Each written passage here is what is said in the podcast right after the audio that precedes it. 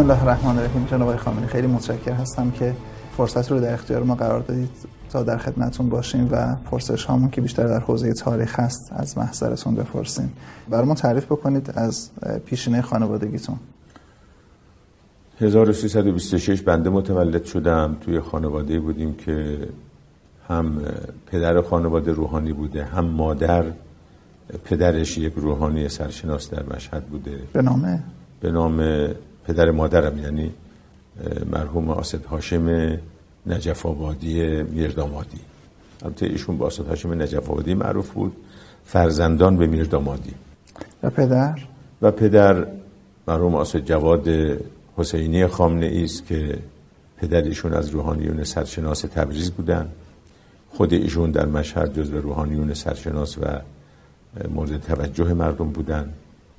و ایشون هم تحصیل کرده نجفن از شاگردهای مرحوم میرزای ناینی و بعضی از اساتید دیگر. طبعا مشروطه خواه بودن دیگه استعداد دیگه طبعا طرفدار مشروطه بودن خانوادگی و دامادشون مرحوم آش محمد خیابانی که شوهر عمه ما میشه. شیخ محمد خیابانی شیخ مشهور. محمد خیابانی معروف بله. ایشون هم که از رهبران مشروطه به حساب می آمد به عنوان یک روحانی. بقیه اعضای خانواده به چه ترتیب بوده خانواده ما پدر ما قبلا یه ازدواجی کرده بودن که از اون ازدواج سه تا دختر داشتن و همسرشون فوت می‌کنن مریض میشن و از دنیا میرن. اون سه فرزند دختر همراهشون بودن که ازدواج بعدی صورت می‌گیره. یعنی دختر آسد هاشم نجف آبادی رو می‌گیرن که اینها زبانشون بیشتر ترکی بود. منزل ما که بودن به خاطر اونها تو خونه ما تکلم ترکی رواج پیدا کرد که مادر ما ترکی رو خیلی خوب به این دلیل یاد گرفتن ماها هم اون چه از ترکی بلدیم به خاطر وجود اونها تو خانواده است که به همون دلیل پدر ما با اونها ترکی حرف می زدن مادر ما هم همینطور. همسرانشون. همسراشون اه، خواهر اول ما علویه خانم بود. خدا رحمتش کنه ایشون قبل از انقلاب فوت کرد و شوهرش هم ترک زبان بود. روحانی و- بودن؟ بله. روحانی بودن. لباس روحانی داشتن بیشتر منبر و روزه و این چیزها بود. روحانی به معنای اهل مطالعه و تفکر نه. و خواهر دوم ما بطول خانم هست که اونم فوت کرده. شوهر ایشون یه فرد کاسب بازاری بود. اهل یزد بود اصلا که اونم فوت کرده همشون. خواهر سوم ما شوهرش یک روحانی بود و در قم زندگی می‌کرد که تا همین سالیان اخیر هم خواهر ما در قید حیات بودن که دو سه سال پیش فوت کرد. خدا رحمتشون اه، این سه تا خواهر خواهران ناتنی بودن به اصطلاح. اما فرزندان تنی به با ما برادر بزرگ ما آسد محمد خامنه است متولد 1114 فرزند بعدی آسد علی خامنه ای متولد 1318 فرزند بعدی رباب خانم بدری خانومه که 1300 و ارز کنم که 21 متولد 21 هم بعد من هستم 26 بعد از منم آسد حسن هست. 29 درسته جالبه که ما در رابطه با اه، برادری کوچکترتون کمتر شنیدیم. ایشون هم روحانی هستن؟ نه خیر. ایشون تنها اخوی هستن که روحانی نیستن. منظر همینجا بود که الان هم هستش؟ همونجا که الان حسینیه شده. بله. بله, بله. حتی قبل از ظاهر خونه دیگه بودن که من یادم نمیاد. از بعد به تولد ما تو همین خونه بودیم. یه خونه بود که جمعش تقریبا حدود 200 متر میشه. دو تا حیات داشت حیات های کوچیک و ساختمان های مختصری و دو طبقه که اونجا تقریبا ما ده نفر زندگی می‌کردیم دیگه. بله. سه تا خواهر ناتنی و پنج تا هم فرزندان اینجا میشه. هشت نفر پدر و مادر ده نفر اونجا زندگی می‌کردیم. و زندگی ما خب از لحاظ مادی بسیار بسیار توهی دست بود یعنی با معیارهای الان یا با معیارهای با همون معیارهای موقع همون زمان یعنی نسبت به اون زمان توهی دست بود. اگه الان بود که دیگه خیلی خیلی توهی دست. و ارز کنم که یعنی زندگی های عادی اون زمان رو ما گاهی به مناسبت با پدرم می‌رفتم مثلا مهمانی چیزی. خونه های بود که حالا خونه های معمولی بود الان با معیار الان. اون زمان ما فکر می‌کردیم مثلا یه منزل اشرافی وارد شدیم یه حیات بزرگتری مثلا شرایط بهتری. به هر حال زندگی ما اینجوری بود و با از لحاظ خوراک از لحاظ زندگی لباس بسیار بسیار در محدودیت به سر میبردیم اذیت نمی‌شدید نه به خاطر اینکه فکر نمی کردیم چیزی از این بهتر وجود داره. اصلا تصورش نداشتیم اصلا. هیچ شکایت نداشتیم به خاطر اینکه فکر نمی کردیم فکر کردیم زندگی یعنی همین. بله. اون سقفی که بالا سر ما بود فکر می‌کردیم این سقف رو سر همه همینطور به همین کوتاهی است. طبیعتا که در منزل رادیو و گرامافون اصلا نداشت. اصلا. هیچ از این خبرها نبود.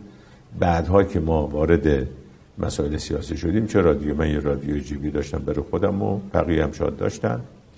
و خب بیشتر اون زمان ما اخبار رو که اون ساعت های مخصوص که اخبار در ساعت دو گوش می‌کردیم و شبها رادیو عراق رو گوش می‌کردیم. بعدها که رادیو عراق هم بود راه افتاده بود. بی بی سی رو گوش می‌کردیم. رادیو عراقی که آقای دعای مسئوله بله بله. و تا اواخر شب بود و با همون هم خوابون میبردی غالبا. براتون سوال نمیشدش که این صحبتش چه سالی هستش این وسط رادیو عراق؟ مسائل رادیو عراق از 43 44 به بعد دیگه خب حالا تو بله. همون 43 44 بعد به قبلش برگردیم بله. اما براتون این تردید نبودش که خب این حکومت عراقی هستش داره برنامه رو پخش می‌کنه یا پول این رادیو رو میده که با دولت ایران یا با مملکت ایران مشکل داره نخیر ما اونجا فقط به مسئله ایران فکر می‌کردیم و مبارزه نه تنها اون رو. خب بی بی هم گوش می‌کردیم چون احساس می‌کردیم خبرها رو یه خورده شفافتر میده. در این حال که میفهمیدیم یه شیطنت هایی هم داشته ولی فارسی. یا بله یا رادیوی دیگری بود که من یادم رفته که در ظاهرا منطقه حالا مجموعه شوروی متمرکز رادیو مسکو. نه یه اسم دیگه داشت که من اسمش الان از ترکیه رو میفرمایید؟ نخیر نخیر پدر مصدقی بودند یا؟ پدر خب طبعا طرفدار شاه نبودن. این مقدار مسلم طرفدار رژیم نبودن. این خب یه مرزی بینش هست یه برزقی هست که حالا لازمه مخالف شاه بودن. به معنی طرفداری از مصدق و نهزت ملی نیست. مخالف بودن. و ولی وارد در این کار نبودن. آخوندهایی بودن که رسما در مشهد طرفدار خب مصدق بودن مثل اون مرحوم آقای کلباسی که مدتی در مشهد زندگی می‌کرد. اون رسما اصلا توی این مسئله کار می‌کرد و فعالیت داشت و حتی در مشهد دعای کمیل اینها که میخوندن با جمعیتی جمع بودن مسئول گوهرشاد جاهای دیگه. مثلا اونجایی که باید همه بگن الهی العفو ایشون می‌گفت نگید بگید الهی النفت. مسئله نفت رو پیش می‌کشید و روی مسئله تکیه داشت. پدر ما در اون حدا نبود ولی خب می‌دونیم که طرفدار شاه و رژیم هم نبودنشون تا آخر. با اینکه مبارز به اون معنا نبودن. حالا من اشاره کنم که نزدیک منزل ما یک کتاب فروشی بود که کتاب ها رو کرایه می‌داد شبها. شبی یک ریال گاهی شبی دو ریال قیمت خود کتاب چقدر بود؟ یادم نیست. خیلی کم مثلا اونم رو بود مثلا 20 ریال فرض کنید یه چیزی. و ما یعنی بنده و اخوی آقای اخزلی و همشیره مبرجی خانم این کتاب ها رو اجاره می‌کردیم میاردیم خونه میخوندیم و چون اجاره ای بود خب منم پولی هم نداشتیم که این کتاب ها رو بخریم. طبعا عجله داشتیم که زود بخونیم و زود خونده می‌شد کتاب یعنی معطل نمیمون این حسن داشت. خب یکی از کتابایی که من هم وقت خوندم جنایات تاریخ بود مال مرحوم آسه جعفر شهیدی. خیلی رو من اثر گذاشت. همون کتاب. یا تو میاد این کتاب؟ بله بله.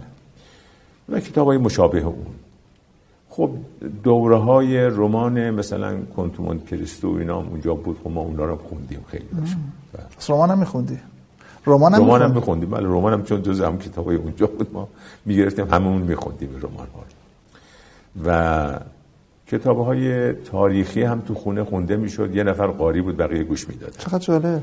مثل مثلا ناسخ و تواریخ. بله. یا اون کتاب دیگه مال خوابن خاندمیر روزت الصفا مثلا. اینا خونده می‌شد. من خودم گاهی باریش بودم. مادر ما گوش می‌کرد بقیه همینطور. البته در این محفل هایی که ما داشتیم پدر حضور نداشتن پدری اتاق جداگانه داشتن ایشون کار خودشون می‌کردن و مطالعه و کار و اینا ولی ما تو این اتاق این که بودیم به خصوص دور کرسی که میشستیم یادم هست که از همون اوائل صبح دیگه بنا بود که این کتابا خونده بشه. خونده می‌شد و خوب گوش می‌کردیم همه. کتاب های دیگری هم بود خونده می‌شد که حالا اون زمان مثلا بینوایان رو من خب در عرض دو سه روز خوندمش. به اون مفصلی. خیلی سخت چون خیلی خوب بوده. تندکار نه. کتاب کتاب شیرینی بود. اولش خود سخت بود ولی وقتی واردش می شدیم دیگه دل نمی کندیم و می خوندیم و خب بعدم چون باید اجاره بود باید پس می دادیم طبعا مسابقه داشتیم با خواهر و اینها که مثلا زود خونده بشه و خب این کتابخونی ما در زمینه های مسائل عمومی و اجتماعی بود. کتاب هایی که در زمینه های یه مقدار متفاوت اولین بار من خوندم کتاب های مهندس بازرگان بود. کتاب های آی متحری بود. پس غیر مذهبی ها میخوندید؟ مثلا اون موقع تو ادبیات چپ خیلی رایج بود. کتاب های صادق هدایت روی مقدارش خوندم. خوشتون اومد موقع؟ آره بد نبود. میخوندیم. البته خب یه سری چیزهاشو می‌دیدم. خوشم نمی اومد مثلا. فرض کنید که سگی بلگردش رو اشاره کرده که آره این حیوانی که مذهب اون رو ترد کرده خوشم نمیاد از این تعبیر. چرا اینجوری حرف می‌زنه؟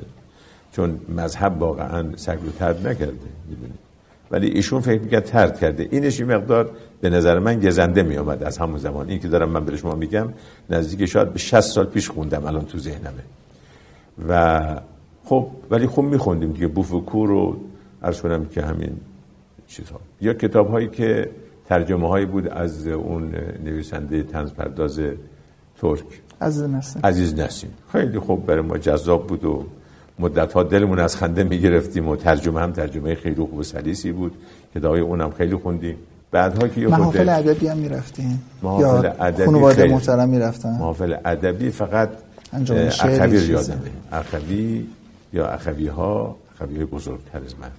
اونها به محافل ادبی می‌رفتن. من نه. من فقط همراه با اونا یکی دو بار رفتم دیدم. شعر می سرودن یا مستمع بودن؟ ایشون بله. یا بقیه؟ دو برادر بزرگترتون. شعر داشتن ولی نه اینکه حالا زیاد باشه تعدادش. یعنی می‌دونم اونجا قرائت هست قرائت کرده باشن در محفل ادبی. یادم نمیاد البته. ولی خب مثلا حالا گاهی بعضی از ابیاتش که اونجا تو ذهنم بوده مثلا حالا شاید به این مضمون بود که خطاب به محبوب و معشوق دیگه غزلیات دیگه بیشتر. اونجا غزلیات بیشتر رواج داشت. تو مثلا از راه خطا یه بار به سمت خانه ما گذارت افتاد. شبم فدای تو جانا بکن خطای دیگر. این مثلا یه چیزیست که ایشون گفته که یک قسمتش بود که تو ذهنم ایشون یعنی کی؟ یعنی آسد علی خان. آه بله شعرشون بوده. ایشون شعرشون بوده. بله بله. بله حالا شاید خود ایشون هم یادش رفته باشه از این شعر اما خب حافظتون خیلی یادم هستش. با شریعتی پدر اون موقع ارتباط داشتیم بله با... فکر می‌کنم خیلی سالا بعد شد. بله بله نه با شریعتی از همون زمان ها چرا ارتباط بود.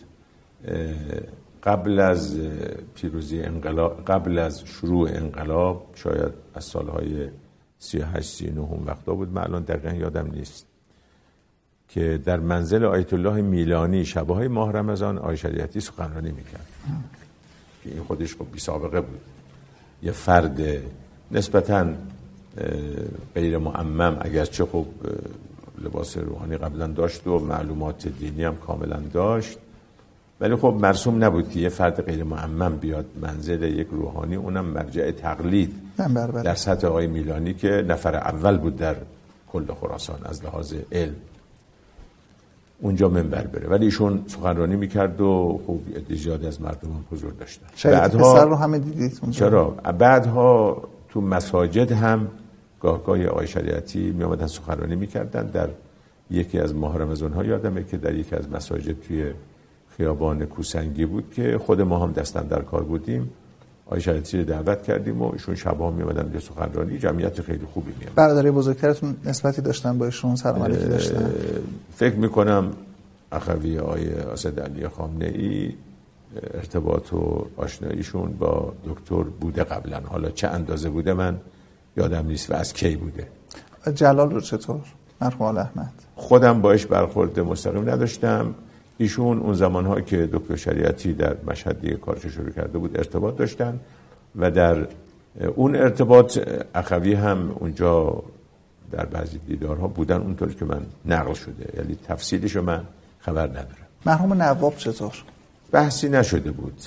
تنها کسی که احساس می‌کردم اون رفت آمدهای ایشون رو مثلا میرد و می‌بینه اون زمان ها همین اخوی بودن اخوی آسد علی. با تمجید صحبت نمی‌کرد آره با تمجید بود. چرا؟ تمجید بود و بعضی مثلا خبرهاش و اینا رو می آوردن که حالا جزئیاتش خیلی خاطرم نیست. هر شود که در تو خانواده وقتی داریم صحبت می‌کنیم شما اشاره کردید به خانواده مادری که میردامادی ها هستند. این میردامادی های مشهور با شما نسبتی دارن؟ میردامادی های مشهور که از نظر ما همینا هستن دیگه. این آقایان میردامادی فعال دانشجویی با شما نسبتی دارن؟ یاسر و سراج و بله خب اینا پسر ما هستن دیگه. اینا پسران آسد حسین میردامادی هستن که کوچکترین دایی ما هستن. که در میان دایی های موجود ایشون در ایران فعلا هستن دو زندگی می‌کنن. دو سه دایی بزرگتر ما داشتیم که اولی و سومی فوت کردن. سید محمد و سید حسن. و سید علی هم چند سالیش که تقریبا به عنوان پناهنده رفته انگلیس زندگی می‌کنه. آقای میر حسین موسوی هم با شما نسبتی دارن؟ آقای مهندس موسوی؟ بله. بله ایشون پدرشون پسر عمه پدر ما هست. پدرشون پسر, پسر عمه پدر, شما هست. بله. و شما از همون قدیم با هم رفت آمد داشتید. بله بله پدران. پدری ایشون و عموهای ایشون سالهای سال مشهد می آمدن خونه ما می آمدن ارتباط داشتیم. خب آدم های خیلی متدین خیلی نجیب خیلی درستکار. شما چه سالی ممنوع تحصیل شدین؟ توسط سواک پنجاه. یعنی از 47 تقریبا تشریف بردین؟ 48 48 من ورودی 48 به اصطلاح امروزی ها ستاره دار شده بله. بله. احساساتون چی بود دستگیر شدم یعنی بعد که دستگیر شدم در سال 50 خب دیگه یه سری بر, بر پرونده هایی برای ما درست شده بود دیگه. بعد عملا از اونجا هم ممنوع شدیم. احساس که چه منظورتون چیه؟ من شما حتما حدس می‌زنید که من چرا این سوال پرسیدم به جهت اینکه تو سالهای بعد از انقلاب هم فرق نمی‌کنه. اگر کسی خطای سیاسی انجام می‌داد از حقوق مدنیش از جمله درس خوندن محروم می‌شد. الان من پاسخ خودم رو گرفتم. به نظر شما پذیرفتنی هستش که اگر آدم خطای سیاسی انجام بده از حقوق مدنیش هم نه خیر. نه پذیرفتنی نیست. اون وقت پذیرفتنی بود به خاطر که با شرایطی دیگه اون رژیم داشت. ولی در این نظام که نظام اسلامی است و مورد قبول ماست طبیعتا ما قبول نداریم چنین کاری بشه. یعنی شما تو همون سالهای دهه 60 هم اگر که کسی سیاسی بود و بعد از زندانش رفته و محکومیت کشیده بود میمدش بیرون و گزینش ردش میکردش معترض می‌شدید. من کلا در جریان انقلاب فرهنگی فرود نداشتم من. یعنی حالا چون این مخصوصا میگم چون بعضی این شبهه تو ذهنشون هست شنیدم بعضی از اساتید معاصر ما که یک گله ته دلشون هست که مثلا فلانی در فلان زمان در فلان مسئله سکوت کرده. مثلا برای اخراج اون زمان منظورون دهه 60 بله دهه 60 اصلا شرایط خب افکار آدم رو تحت تاثیر قرار میده. ممکنه اصول آدم رو عوض نکنه ولی شرایط خیلی می‌دونید موثره. مثلا یه نمونهش این است که اونهایی که اون زمان لانه جاسوسی رفتن گرفتن الان نظرشون چه جوریه؟ درست 180 درجه متفاوته. خودشون هم هیچ زمان نمیگن ما وقت اشتباه کردیم. همهشون اگر دیده باشید میگن که اون زمان شرایط اینجوری ایجاب می‌کرد. حالا در این چارچوب من می‌تونم بگم که اون زمان شرایط این چنین بود. البته حالا من چون خودم وارد نبودم تو اون ماجرا نمی‌تونم الان بگم که آیا من هم موافقت می‌کردم یا نه. ولی خب کسانی بودن ببخشید بله. کسانی بودن که اون زمان یا الان هم ممکنه باشن. از تریبون دانشگاه به شدت و بی انضباط به نفع اون اندیشه ضد نظام بخوان استفاده کنن. خب اینجا ممکنه این مقدار این احتمال پیش بیاد که از این ابزار نتونن استفاده کنن. اما یک کسی صرفا بره تدریس کنه و با اون تدریس بخواد زندگی خودشو بگذرونه خب اون رو طبیعی است که نباید میگه البته بحث به حاشیه میره. اون تا هیچ حکومتی که مشکل نداره که از ابزار دانشگاه به جهت سیاسی به نفع خودش استفاده کنه. حکومت شاه هم مشکل نداشتش. طبیعتا اختلاف اونجا ایجاد میشه که از ابزار دانشگاه به جهت سیاسی در نقد بخواد استفاده بشه دیگه. چون اون بچه اولش هیچ حکومتی باش مشکل نداره یا هیچ بله. کسی مشکل مشکل نداره. بپردازیم مثال های قبل از انقلاب شما غیر از اون دوره که دانشگاه تشریف بردین دانشگاه دیگری هم رفتید. برای درس؟ نه خیر. برای درس نه. برادران دیگه تون هیچ کدوم برای برادر درس... بزرگ ما اصلا محمد دانشگاه حقوق رو تا لیسانس گذروندن. حقوق تهران. حقوق تهران بر و اخوی رهبر نخیرشون دانشگاه نه.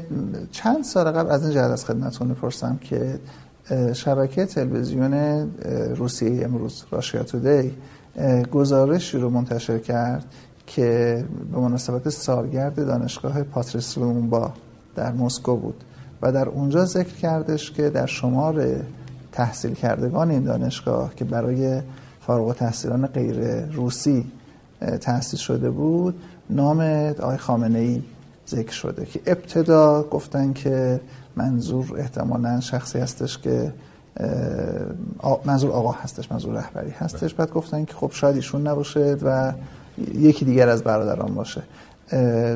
شما چنین چیزی رو در خاطر دارید که برادران روسیه تشریف برده باشن و دانشگاه پاتریس من به خاطر ندارم. خودم که تا به حال اصلا اونجا مسافرت نکردم و بعیدم می‌دونم اخوان دیگه هم چنین کاری یه دوره طولانی رفته باشن درس خونده باشن.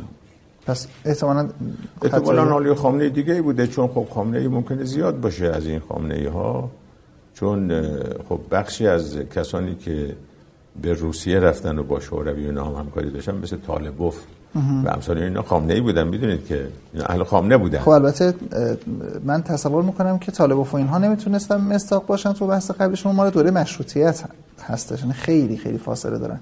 اما می‌رسیم به یعنی در دوره مشروطیت این دانشگاه نبوده اصلا اونجا اینجوری که دارن آمار میدن صحبت دهه 50 یعنی یک نفری در دهه 50 رفته و اونجا و پسوند نامش خامنه ای بوده و به همین جهت چون هم میگردن تو مشاهیر بله، بله. احتمالا خیلی ساده جستجو کردن تصور کردن عکس یا چیزی نبوده فقط با یک نام در بله. واقع مطرح کرده بودن یکی از سوالاتی که من دارم در رابطه با برادر شماست مقام معظم رهبری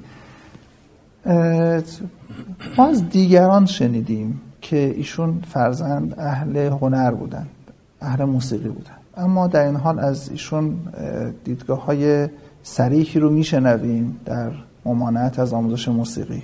ایشون واقعا اهل موسیقی بودن یعنی شما مایل هستین اصلا به این پاسخ بدین؟ نه مشکل نداره. من اطلاعی دقیق از اینکه ایشون آیا با سازی از سازهای موسیقایی ارتباط داشتن یا نداشتن؟ من ندارم. اما ندیدی. نه نف... نه ندیدم دیگه. اطلاع ندارم که. ندیدم نه نفی می‌کنم و نه طبعا قبول می‌کنم. ولی این مقدار هست که ایشون با بعضی از مباحث موسیقایی آشنایی داشتن و دارن. دستگاه ها رو می‌شناسن مثلا حالا نه با اون دقتی که کارشناس ها باید داشته باشن ولی آشنایی با دستگاه ها همچنان که آشنایی با شعر و بعضی از مسائل هنری دیگر هم خوب داشتن و دارن می‌رسیم به سالهای نزدیک انقلاب. حدس می‌زدین که انقلاب با این سرعت به پیروزی برسه؟ خیر. ما فقط در اون ایام چون به امام خیلی اطمینان و اعتماد داشتیم و با امام پیش می‌رفتیم. تو هر جا امام می‌رفتن ما هم با ایشون حرکت نجف هم تشریف برده بودیم نه خیر نجف نه. من تو زندان بودم دیگه چند مجموعه زندان بودیم مجموعا چهار سال و نیم میشه تقریبا. و بار اول 44 بود که حدود سه ماه بودم. بار دوم پنجاه بود تو پنجاه و یک یک سال. بار سوم اینا مشهد بود البته. بار سوم در تهران بود که سه سال و یک سه سال یک ماه محکوم شدم اما یه مقداری هم زیادی نگه داشتن. سه سال و خورده شد. و بعد با سال 57 هم روزهای بعد از 17 شهریور دوباره ما رو گرفتن.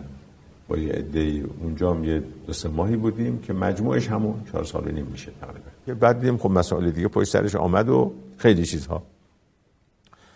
و اونم تقریبا 6 ماه 6 ماه و نیم من زیر بازجویی بودم تو کمیته بودم.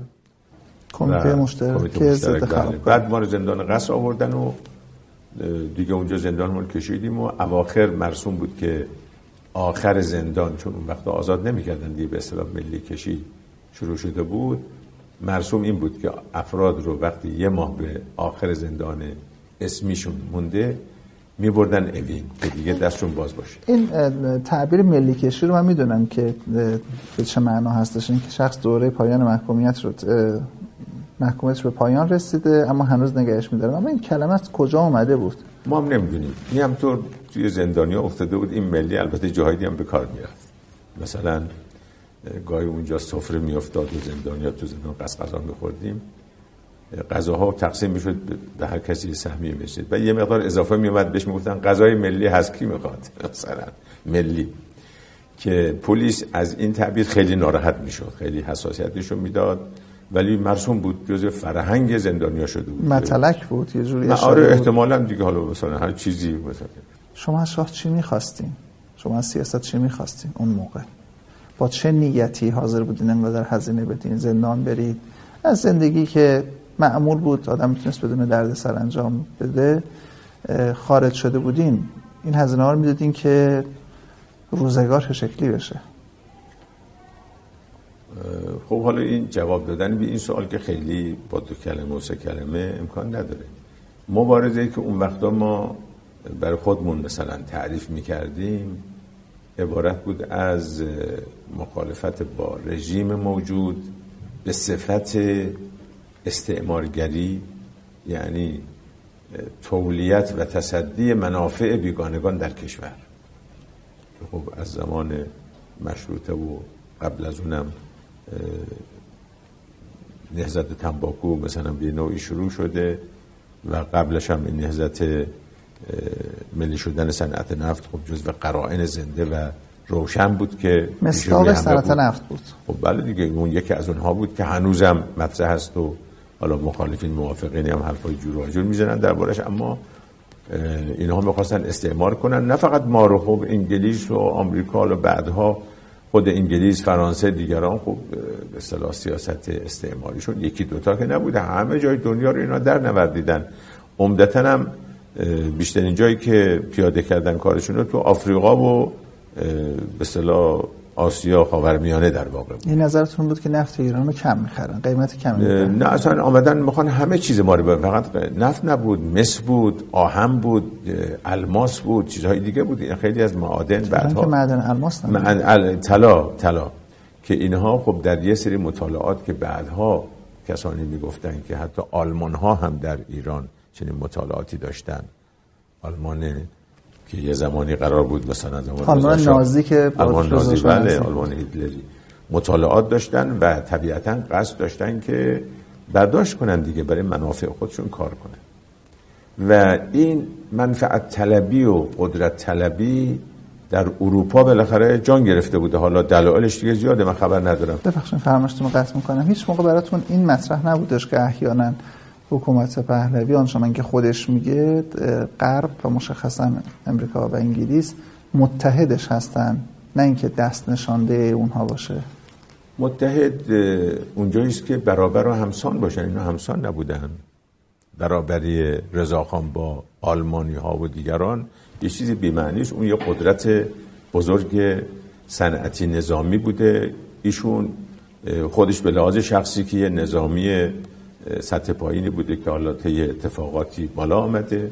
از نظامی که اه، فرمانده لشکر قذاق بوده حالا میل پنج, بوده. بوده دیگه. حالا میل پنج بوده شده به اینجاها رسیده مثل خیلی ها حالا این این اتفاق خیلی جهادی هم افتاده. مثلا در خود شوروی هم خیلی از بوده. سران رو از همون دبیر ها رو می‌گفتن آدم های سوادی بودن آمدن بالا.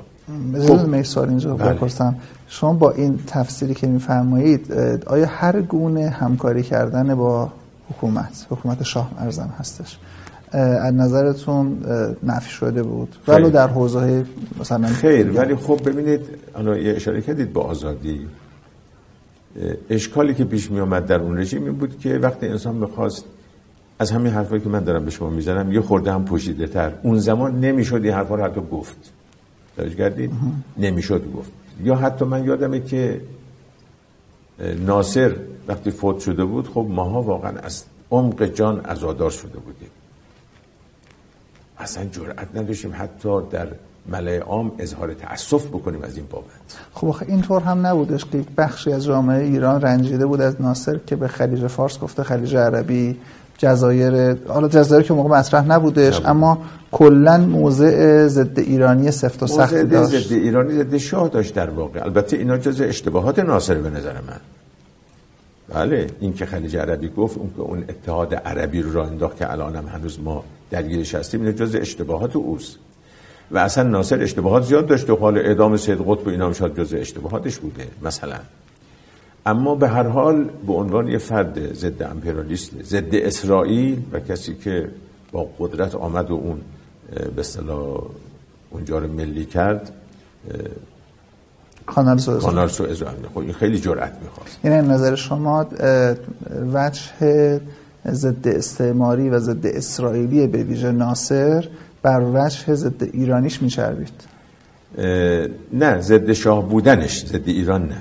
برای ما ضد شاه بود. شاه, شاه کشور ایران بود. باشه باشه. برای ما اینجوری تعبیر نمی‌شد اون زمان دیگه. حالا این احساس خود ما بودی چیزی که من به خاطر میارم ما به عنوان ضد شاه او رو میشناختیم. نه به عنوان ضد ایران.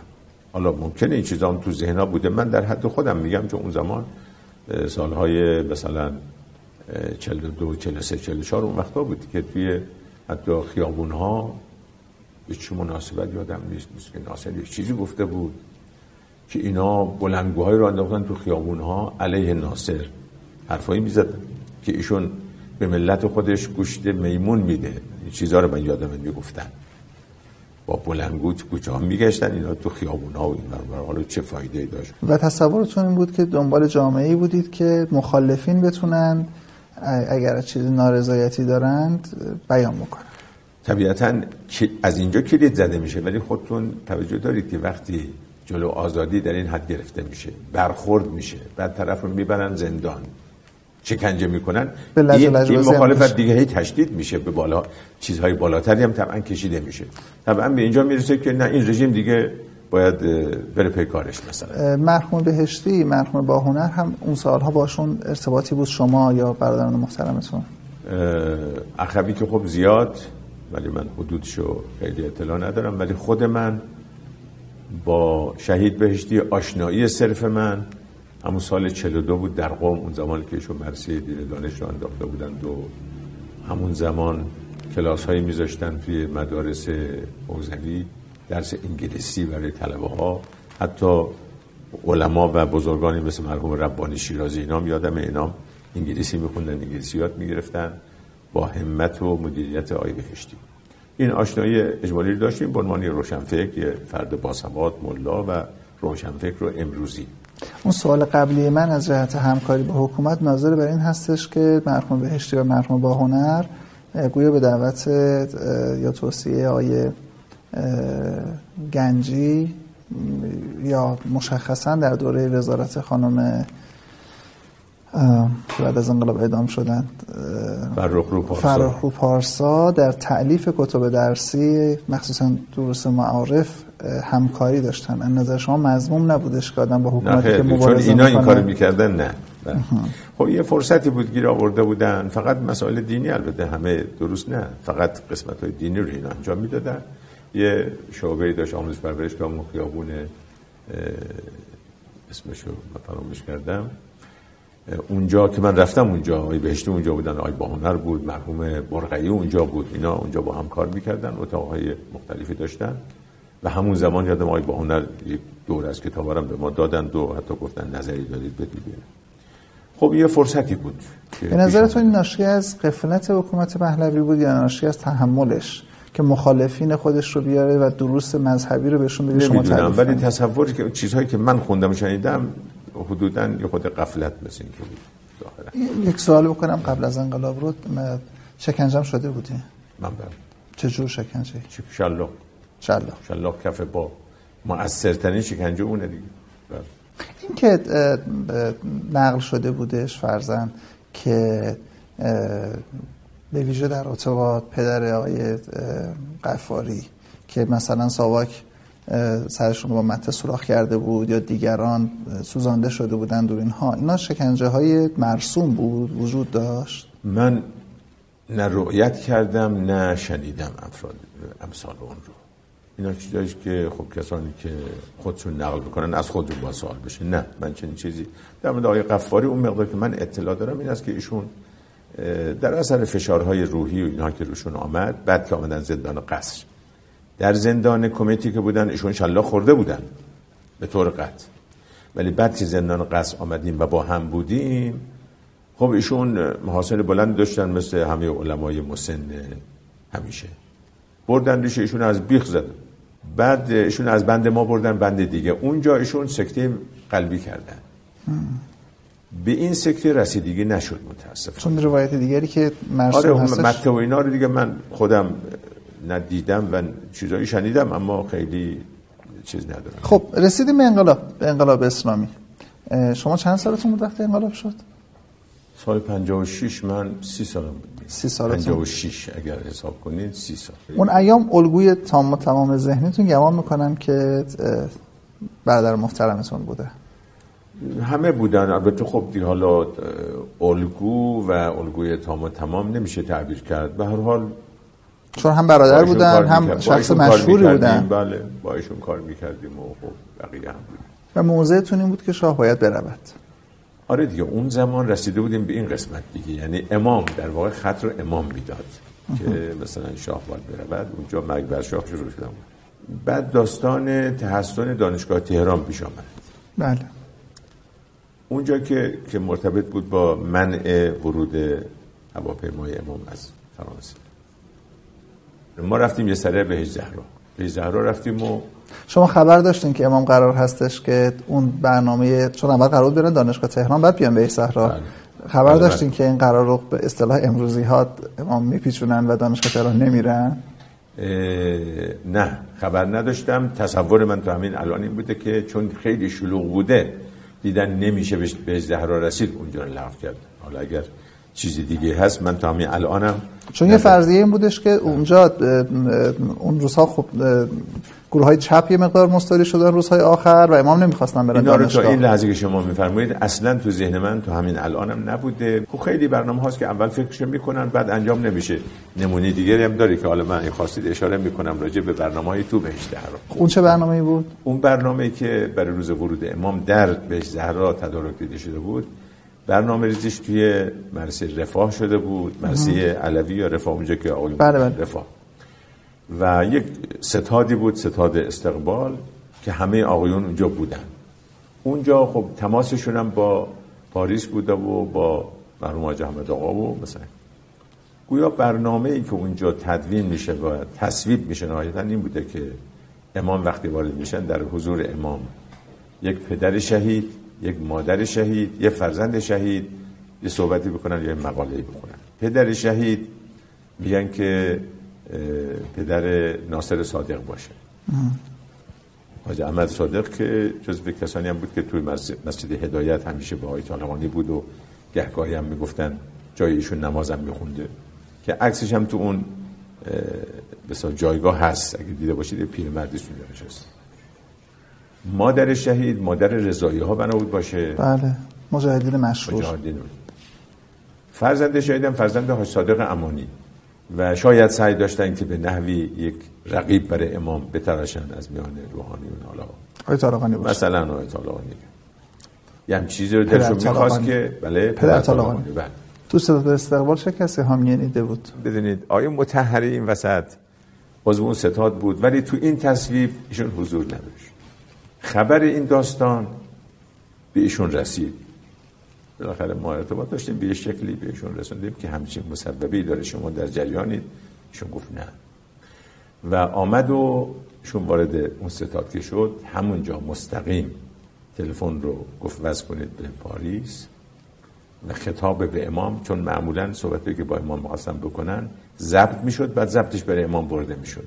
مستقیم امام صحبت نمی‌کردن. آیه متحری با صدای بلند و خیلی همچین پرشور این مطلب رو گفت خطاب به امام که بله این انقلاب اسلامی است و چه هست و چه هست مقدماتی. و این خیلی مایه تاسف است که یک گروه نیمه کمونیست تعبیری بود که ایشون اون زمان از مجاهدین خلق داشت. یک گروه نیمکونیست بیاد در حساس ترین مواضع بیاد استفاده تبلیغاتی کنه این همچی چیزی شده و شما در جریان باشید. تصمیم با خودتون.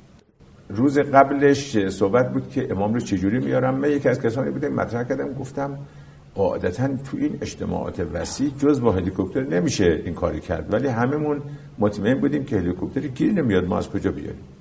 لذا باورمون نمی‌شد. بعد از مدت دیدیم که هلیکوپترهایی ظاهر شد. ما گفتیم ها اینا همون مزاحمایی که آمدن اجتماعات ما رو با صدای خودشون به هم بزنن و مزاحم بشن.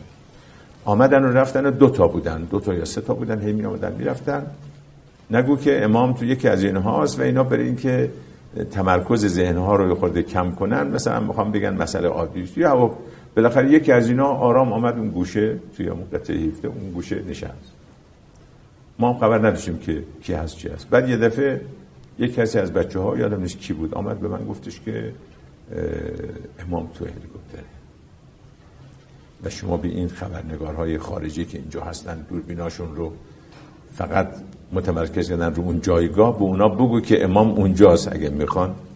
منم به جمله انگلیسی خلاصه به اونا گفتم که امام اونجاست. اینا با یک شوقی هجوم آوردن به سمت هلیکوپتر. ماها هم حرکت کردیم به سمت هلیکوپتر. ما ادعی بودیم که آقای متحری نام در همون جلو بودند و رفتیم که امام رو به اصطلاح بیاریم که در هلیکوپتر باز کردیم. بله امام خون سرد اصلا.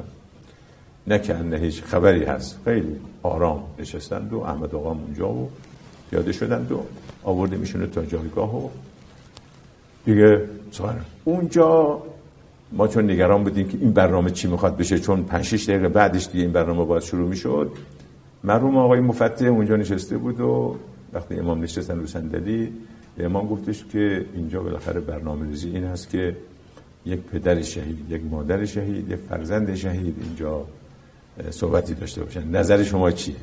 با توجه به اون پیشینه ای که بود. امامم مثل که قبلا خب فکری که کرده بودن گفتن که چون مردم خسته شدند و وقتم گذشته است همون فرزند شهید صحبت کند کافی است یعنی قضیه خود به خود آرام حل شد یعنی دیگه منتفی شد. و فرزند شهیدم پسر های صادق امانی بود که یه مقاله خوند و تمام شد. امام وقتی می‌خواستن بیارنشون سمت هلیکوپتر جمعیت اونقدر هجوم آورده بود که ایشون افتادن زمین. و وقتی افتادن یه خود بیهار شدن و ناچار ایشون برگردوندن دوباره به جایگاه. که در همون شرایط من هی چون نمی‌دیدم جمعیت خیلی زیاد بود امام رو نمی‌دیدم و نگرانم شده بودیم که نکنه وقتی توطعه بوده اتفاق حساب شده افتاده. دیگه اصلا واقعا دست از پا نمیشناختم. چندین بار این فاصله هلیکوپتر جایگاه رو من تو اون جمعیت شدید که جای سوزن انداز نبود من طی کردم با زحمت تا امام پیدا کنم. که بعد انتها دیدیم که بعد امام رو دارن گرفتن زیر بغلاشون رو دارن بیانن جایگاه. و خب بعد دیگه لباساشون رو درست کردن و مرتب و کفشاشون گم شده و تو اون جمعیت که زود پیدا شد آوردن و دیگه بردن با ماشین رفتن از اونجا. با هلیکوپتر دیگه نمی‌شد ببرن صحنه عکسی که هستش که دارن اون کمربند نظامی رو دور سر خودشون میچرخونن نظامی ها که اون سمت هلیکوپتره این موقع ورود یا موقع خروجه. موقع خروجه. موقع خروجه و امام نمی‌تونه سوار هلیکوپتر آره نمیشه بشن. آره اصلا نشدن دیگه. با یه ماشینی بردن توی منطقه دوری هلیکوپتر آمد تو اون منطقه که هیچ کس نبود نشست و ایشون رو در بقیه ماجرا رو از اونجا بردن. حالا خامنه‌ای نیروی زمینی توانی روز. چرا باید به رهبر مخالفین هلیکوپتر نظامی بده؟ هوا نیروز نداده بود بعضی از نفوذی ها ظاهرا داده بودن. خب امام به چه اعتباری سوار هواپیمای نظامی شده؟ دیگه حالا شده بودن رابط اون دوستانی که اونجا بودن بهشون مطمئن کرده بودن که مورد مورد مطمئن نیست. ارزمین هستش که آیا این تعبیر درست هستش که در واقع حتی قبل از اینکه 22 بهمن بشه از همون بعد ورود حضرت امام یک جورایی بخشهایی از ارتش شاهنشاهی و موقع با انقلابیون همکاری به همین معنا حد اینکه هلیکوپتر بده. منم که میگم نفوذی به این معنا دیگه. یعنی اونا خب واقعا فداکاری کرده بودن چون کار خطرناکی هم بود. هوا نیروز خب واقعا کار مهمی کرده بود. اما حالا تا همین الان شما نمی‌دونم چه مکانیزمی بود و کیا پادرمیونی کردن کیا ارتباط داشتن. من همین الانم خبر ندارم. خیلی هم به طور طبیعی دنبال این خبرها من هیچ وقت نمیرم چون برای من خیلی مهم نیست. چیکار می‌کردی؟ دیگه به اصطلاح جمعیتی بودن. یکیش که زندان بود. یکی از چیزهای زندان بود. یه سری از نظامی ها رو خود سربازا اینو دستگیر کرده بودن تحویل داده بودن. می‌گفتن اینو در کشتارهای گذشته اهواز و آبادان فرمانده بودن. واقعا هم بودن. و بعضی از افراد شرکت نفتی حالا اسمشون یادم نیست اینا هم به عنوان آدم های اصلی رژیم گرفته بودن. تقریبا یه هفتش ده نفری می شدن شاید بیشتر. یکی این بود که چند تا از اونا رو تو همون محلی که حالا کمیته یا هرچی نظامیاشو اونجا نگهداری می‌کردن بر بردن زندان. و مسئله دیگه اداره خود ارتش بود چون تمام سران ارتش دیگه نمی‌تونستن که ادامه پیدا کنه کارشون. روز بعدش بلافاصله آمدن من بردن توی پادگان همین اشکال 92 تو اون به اصطلاح میدان بزرگش و سخنرانی کردم و جمعیت زیادی از سربازها و درجه دارا که اصلا تصورش هم نمی‌شد کرد که آدم توی همچی جایی همه درود بر خمینی می‌گفتن و بعدم در همون حینی که من سخنرانی می‌کردم تو جایگاه هی از این فرماندهان کدر خورده و خلع شده رو سربازا می آوردن تحویل می‌دادن که اینا بودن کسانی که در کشتارها دست داشتن. درجاتشون هم میکندن تمام این جاهاشون سوراخ سوراخ بود جای درجه ها خب این معنیش این بود که اینا حالا باید فعلا نگهداری بشن تا ببینیم چیه پروندهشون. و فرماندهان یکی یکی دعوت شدند و به یه جایی اینا نگهداری شدن که توی به اصطلاح تشکیلات نظامی پخش نباشن. محاکمه شروع کردن نخیر نخیر کسی نداشتیم محاکمه بخواد بکنه. چون من که سمت غذایی نداشتم و خیلی تمایلم نداشتم و آمادگی هم نداشتم. بالاخره بلد باد باشه این چیزا رو. و من فقط کنترل می‌کردم که اینا دست آدم های هرج و مرج طرف نیفتن. گفتیم اینا رو ببرید جایی نگه دارید. البته خود تهران که بلدی نمیخواستش. چی؟ میگم خیلی بلدی هم نمی‌خواست. حالا من یه خود احتیاط می‌کردم. حالا عرض می‌کنم اینجا رو که خب این احتیاط من همون وقت داشتم حتی. که فقط فرمونده اونجا سرلشکر شمس تبریزی. فرمونده سرلشکر بود دیگه. او اونجا بود گفتیم او باشه برای که بالاخره هم احترامش حفظ بشه به ظاهر. هم به اصطلاح بقیه مسائلی که برای ما معلوم نیست توسط او برای ما روشن بشه چون او همه کاره بود. فرماندهان جزء توپخانه و واحدهای دیگر هم او معرفی کرد و آورد پیش ما که ما گفتیم اینا فعلا موقتا بازداشت بشن تا ببینیم چی میشه. خودش مونده بعد خودش آمد گفتش که من با لباس میام میرم. مرتب به من توهین می‌کنن این درجه دار سربازا. ایزه می‌دید با لباس شخصی بیام. خودش. گفتیم بیام. ولی خب اتفاق براش افتاد؟ مونده بودیم تو کار اینا من خودم واقعا نمی‌دونستم با چه کرد با اینا. نه پرونده از اینا داشتیم نه چیزی بود. فقط شهود می آمدن بچه ها می گفتن که اینا بودن. دور خب من نمی‌دونستم. منم چون اونجا هیچ کس رو نمیشناختم. به این شهودم نمی‌شد خیلی. و عجله رو کلا من قبول نداشتم. گفتم که بهتر است که ما اینا رو ببریم تهران تحویل تهران بدیم. بالاخره با این تصور که پرونده های مادر اونجاست هرچه هست. ببریم اونجا تحویل بدیم با مسئولیت اونجا. اونجا بالاخره راه افتاده کارا. اینا رو سوار کردیم هواپیما آوردیم تهران. خودم هم همراهشون بودم تحویل دادیم به همون دفتر دفتری که اونجا بودن امام همون رفاه رسما اینا رو تحویل دادیم و منظورتون با خیرخالی تحویل دادیم نه خیر دفتر. اونجایی که ما آوردیم اون لحظه آقای سباقیان اینا رو از ما تحویل گرفت. اون که من یادمه. نه خلخالی یه سمت اونجا داشت بقیه هم اونجا بودن خیلی ها بودن هم آقای سباقیان خودشون خب ما محکومین ایشون بودن. نه محکوم نبودن. اینا رو آوردیم تحویل دادیم گفتیم نه. بعد از مدتی یکی دو روز بعد فهمیدم که اینا رو بردن زندان قصر. من رفتم زندان قصر اینا دیدم.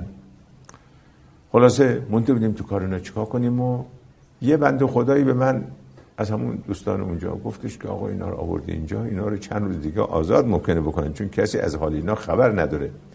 و اون که تو تصور می‌کنی که اینجا حساب کتابی هست و مثلا پرونده نه. اینا چون کسی از اینا بی اطلاع ممکنه وقتی ما دوباره اینا رو سوار کردیم آوردیم دوباره اهواز. فرستادیم دوباره اهواز. وارد اهواز که شدم بعد از حدود یه هفته ده روز خب یکی از دغدغه هام همین مسئله اینا بود. رفتم که اونا رو ببینم گفتن حاج آقا قضیه تمام شد. ببین چی؟ گفت آقای خلخالی آمد همه اینا رو. کارشون تمام کردن حالا چگونه بود و محاکمه با چه پرونده اینا؟ دیگه من خبر ندارم و به هر حال این مقدار بود که من دیگه مسئولیت از دوشم برداشت شد حد فاصله که آقای خلخالی چند روز داشته بردن به اهواز؟ دیگه می‌رفتم مثل که سیار بودن گویا. گفتن ایشون آمدن و این اطلاعات بهشون داده شد. من می‌خوام که مثلا مدت اقامتشون چند روز بود؟ نمی‌دونم. اینم نپرسیدم. اون زمان اصلا سوال چیزا به حال احتمالاً به رویه قضایی و چیزی اینا کار نمی‌کشه رویه کلاسیک نبوده قطعا. انقلابی بوده دیگه به صورت انقلابی بوده. بچهای خاصی بودن اونجا بچه‌هایی که خود تون بودن و عجله داشتن.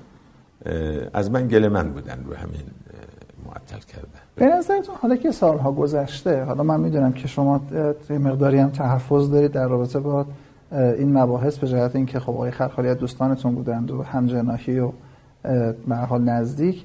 اما به نظرتون تندروی نبود؟ این مدل روی غذایی؟ به هر حال به حال یه فرمانده نظامی فرمانده بالاسریش گفته که این کارو بکن دستور نظامی رو انجام داده. البته حالا نه شما وارد اصل ماجرا میشید. اگه اونجا باشه جواب من این است که نه این توجیه درست نیست چون هر کسی دستوری می‌گیره بالاخره. نهایتا شاه هم می‌تونست بگه دستور آمریکا به من داده این که خب نمیشه. بالاخره هم دستور دهنده قانون اساسی نباید از آمریکا خب مباشر هم مباشر هم چیز دیگه. مباشر هم کسی که رسما مرتکب یه کار میشه خودش هم مسئوله ولو با دستور کسی دیگه کرده باشه در بله. حوزه که ایام که شما تشریف بردین که از چیزهایی که هر بار هر بار ما از تاریخ انقلاب یادمون میادش ماجرای سینما رکس هستش که بر آتش خشم انقلابیون در واقع افزود, افزود. بله. هیچ موقع موقع مطرح شد یا کسی اومد قرایانی بیاره که بالاخره این کار ساواک بود کار انقلابیون بود چی بود ماجرا این که کار غیر ساواک باشه مطلقا تو ذهن هیچ کس نبود اون زمان. یعنی هیچ کسی میگم بر مبنای قرائن.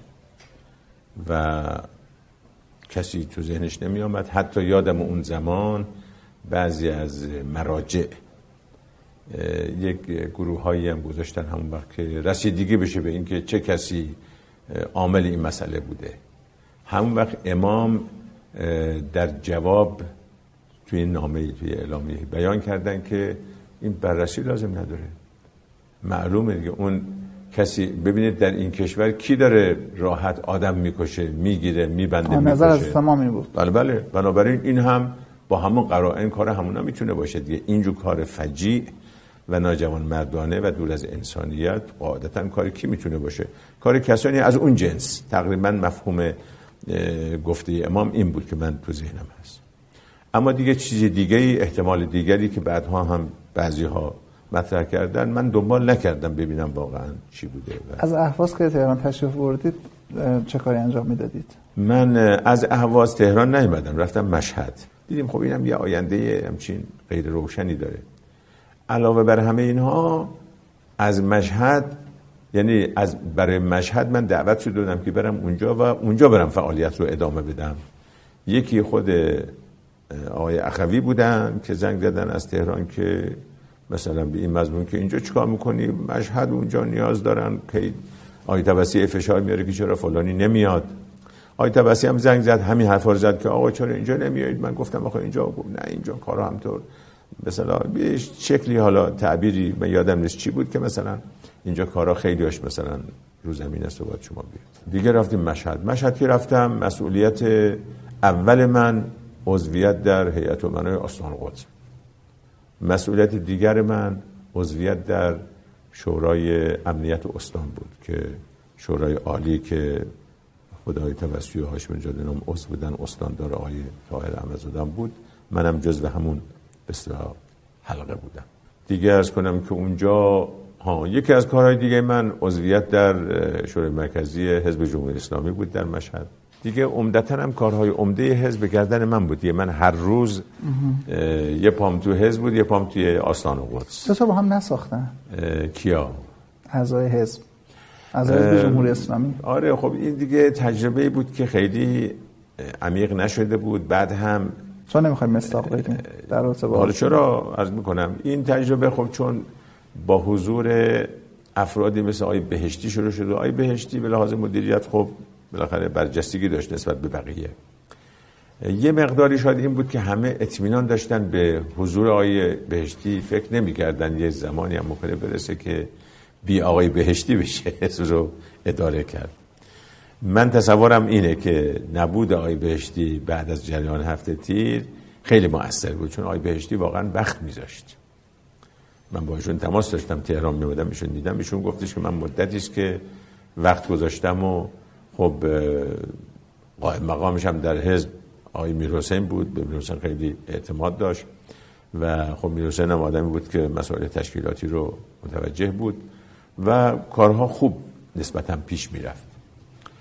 و خب بعد از هفته تیر دیگه یه خود اون نظام از هم گسیخته شد و بعد هم یه ادعاهای اینجا اونجا مطرح شد بیشتر حالا گفته می‌شد توسط مثلا اعضای بازار و مثلا اینها. چه کسایی مشخصا آقای عسکراولادی در صدر این عده بود و خب عده دیگه هم بودن که حالا درشت یا ریز اونام در حول و حوش بودن. اینا هم خب یه ادعاها و یه نظراتی داشتن در زمینه مسائل اقتصادی در زمینه مدیریت در زمینه اینکه کیا باشن کیا نباشن. سر قضیه دکتر مصدق مسائل اقتصادی. اونم بود. البته. نه اون حالا کم بود اون خیلی شاید خیلی درشت نبود. اینو من تا به حال تو ذهنم نبوده که چنین چیزی مؤثر بوده. چون اونجا کسان دیگری هم در صحبتاشون از آقای مصدق به نیکی یاد می‌کردن. مرحوم آقای دکتر مصدق تعبیرش که آقای خامنه ای توی نماز جمعه به کار برده. من خوب یادمه. اینجوری بود. یعنی بنا نبود کسی توهین کنه. مباحث خاصی که راجع به مصدق مطرح شد بعد از جریان لایحه قصاص و اون راهپیمایی بود که اونا رو انداختن که امام اون صحبت کردن و آمدن و دی تو خیابان و بالاخره اون جریانات پیش آمد. تا اون زمان اینجوری مطرح نبود. خب خیابانم به نام مصدق بود و خیابان ولی از به نام مصدق بود. کسی هم اعتراضی نمی‌کرد. اینا همه حوادث بعد مطرح شد. درست مال بعد از این داستان. پس اگر میر حسین هم در روزنامه جمهوری که خب سرمقاله های خوبی می یه وقتی راجع به مصدق اظهار نظری کرده اختصاص به ایشون نداشته. همه همینجور بودن. آقای طاهر احمدزاده استاندار نبود. درسته؟ نه خیر. آقای آقای طاهر احمدزاده تو اون زمینه حالا یا رفته بود یا به هر حال نقش ایشون در اینجا اختلاف ایشون با توسطی بود؟ عرض کردم که با توسطی نبود با همه ما بود. خب. بله ایشون مثلا موقع شما فرمودین که دوربین خاموش بود. آرها از کنم اون زمان آقای احمدزاده خب با یک تکریم و جلال و جبروتی توسط همین آقایون دوستان ما وارد مشهد شد. و شد استاندار و مثلا ادامه پیدا کرد. بعد از که تنها استانداری بودن که از حضرت امام حالا حضرت امام حکم حضرت امام نمی‌دونم ولی به هر حال همه موافق بودن که ایشون باشن. گفتن ازشون بهتر کسی نیست. بعد از انقلاب مجاهدین خلق دار ایشون گرفتن و با توجه به اون به صلاح انتصاب پسرهاشون به ایشون و یه مقدار مزاج خاصی که ایشون داشتن و به اونها هم خب تمایلاتی داشتن اونها هم قبول داشتن. از ایشون خواسته بودن که برای تامین امنیت ما اسلحه به ما بدید. ایشون هم یه مقدار از یوزی های شهربانی رو با اختیارات خودش تحویل اونا داده بود. که خب به نظر من کاری بود هم خلاف هم خطرناک. و من که وارد مشهد شدم و از اهواز و تو اون جلسه حضور پیدا کردم اولین گلایه و گفتگویی که بین اینا دیدم راجع به همین موضوع ماجرا یوزیایی که در بله من اصلا باورم هم نمی‌شد که ما به این زودی با آقای احمدزاده به اینجاها برسیم. اصلا تصورم چیز دیگه. خب این هم ادامه پیدا کرد تا اینکه حالا نامیوزی ها رو بالاخره پس دادن یا ندادن این دیگه کشید به جاهای بالاتری و به جایی رسید که آقای هاشم نژاد توی سخنرانی راهپیمایی رسما اسم آقای احمدزاده برده حمله کرد بهش. اعتراض کرد. از چه بابتی؟ در همین زمین ها که ایشون داره حمایت از گروه حکام می‌کنه و چه می‌کنه و مثلا اعتراض اینجور ایشون در این کارش البته مشورت هم با کسی نکرده بود. آیه هاشمی زیاد داره خب این کار کرد و گروه حک نشده بودن هنوز گروه حک نه اما خب حالا یه بیانی داشت. من الان یادم نیست. همون سخنرانی هست توی بسا اسناد هست اگه گوش بدید قاطعا. می‌دونم که در مخالفت بود و حمله شدید به آقای احمدزاده. شما فرمودید تهران. من دیگه سال 60 که شد چند علت داشت. عمدتا اختلاف ما با توسی عاملی بود که دیگه دوستان گفتم بهتره که تو از مشهد بیایی دیگه. منم دیدم که بیاد. دوستان منظورتون برادرتون هست هم ایشون و هم بعضی کسانی دیگه در تهران بودن. گفته می‌شد که دی از آقایون گفتن که یکی از دو نفر باید از مشهد خارج بشه. بله، و در تهران چه اتفاق افتاد؟ تهران دیگه من نماینده مجلس بودم دیگه. همون اندازه که مجلس نقش داره ما هم همون اندازه داشتیم. اونم به عنوان یک نماینده فقط. دیگه اونجا کارمون همون لوایح و دستورهای روزانه و نسخه قبل از دستور رو خب چون اوج ترورها هم بود طبیعتا یکی از دغدغه ها مسئله ترورها و این چیزها بود. آقای خامنه ای شما فرمودید که در ایام قبل از انقلاب یکی از کتاب هایی که در ابتدا مورد علاقتون بودش کتاب های مرحوم مهندس بازرگان بود. در سن خیلی کم. و ایشون رو شما به تدین به انقلابی بودن قبول داشتید. اولین شخص منصوب حضرت امام هم بودند. عنوان رئیس دولت موقت نخست وزیر دولت موقت. بیشترین حرمتی هم که ازشون شکسته شد در هم مجلسی بود که شما تشریف بردید یعنی این فاصله بین درود بر خمینی سلام بر بازرگان تا بازرگان بازرگان پیر خرفته ایران توی مجلس اتفاق افتاد. بیشترش.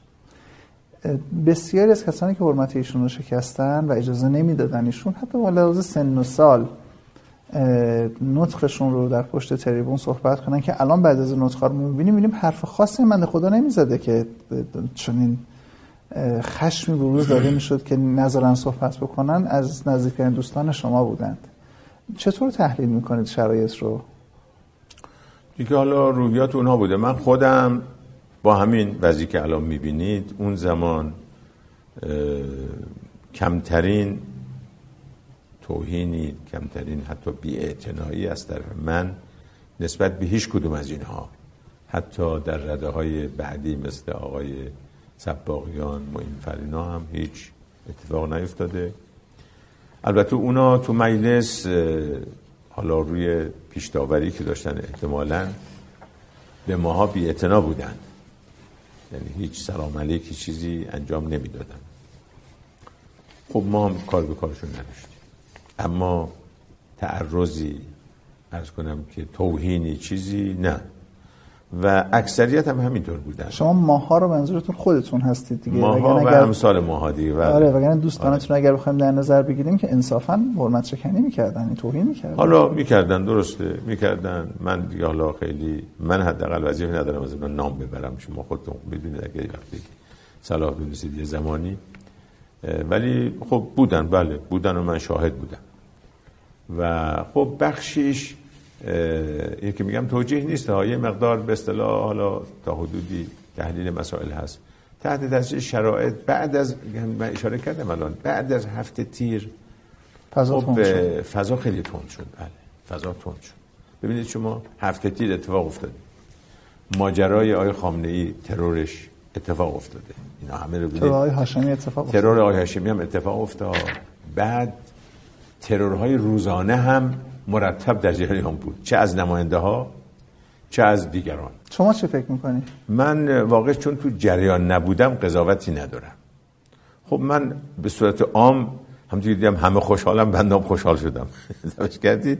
از این که جایگاهی وابسته به آمریکا به این صورت فتح شده و یه دری گرفتن و چشماشونو بستن خود به خود خوشحال بودم. بدون توجه به پیامدها یا مثلا پیش قراول قضیه چی بوده و تحلیل چی اصلا بدون هیچ تحلیل.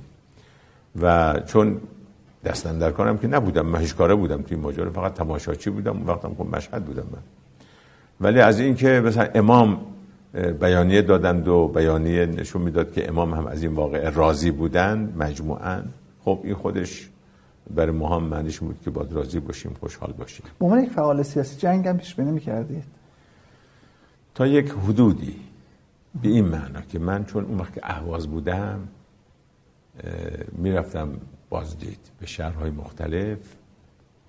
شهر و آبادان که رفتم اونجا یک مرز باریکی بین ما و عراق هست که من حالا نمی‌دونستم اسمش چی بودن همون شلمچس احتمالا. بله. نگاه کردم دیدم که فاصله ما به عراق خیلی کمه. یعنی مثلا یه عراقی هم با دو چرخه رد می‌شد قشنگ که اون برای کوچه دیده میشه.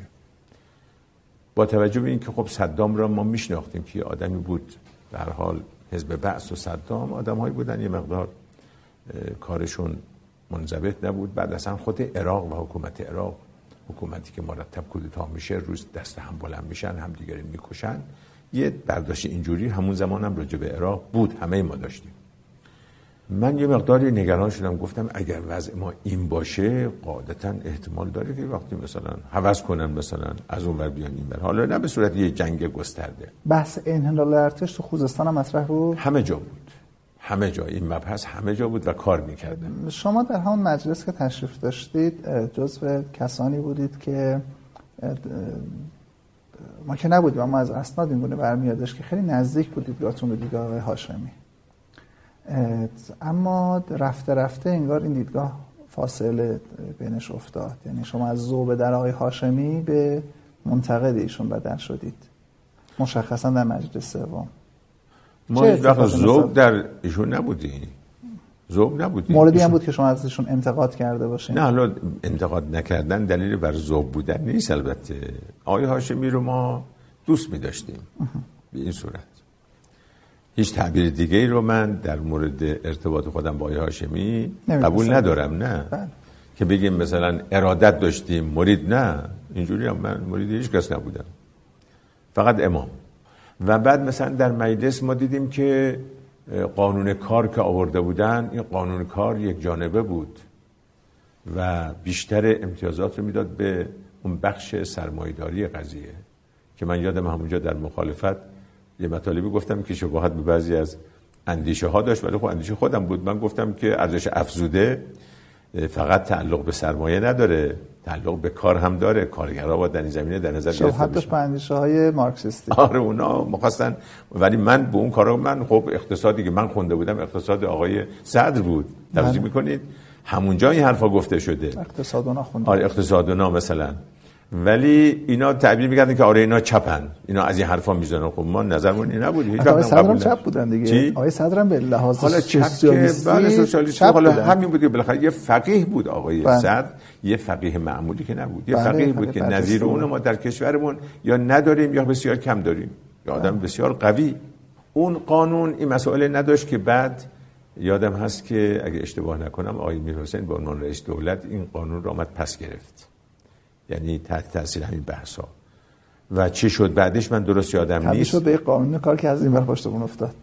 حالا شاید اون شده. من اوناشو الان این درست به خاطر ندارم اما این مقدار رو یه مقدار به خاطر دارم.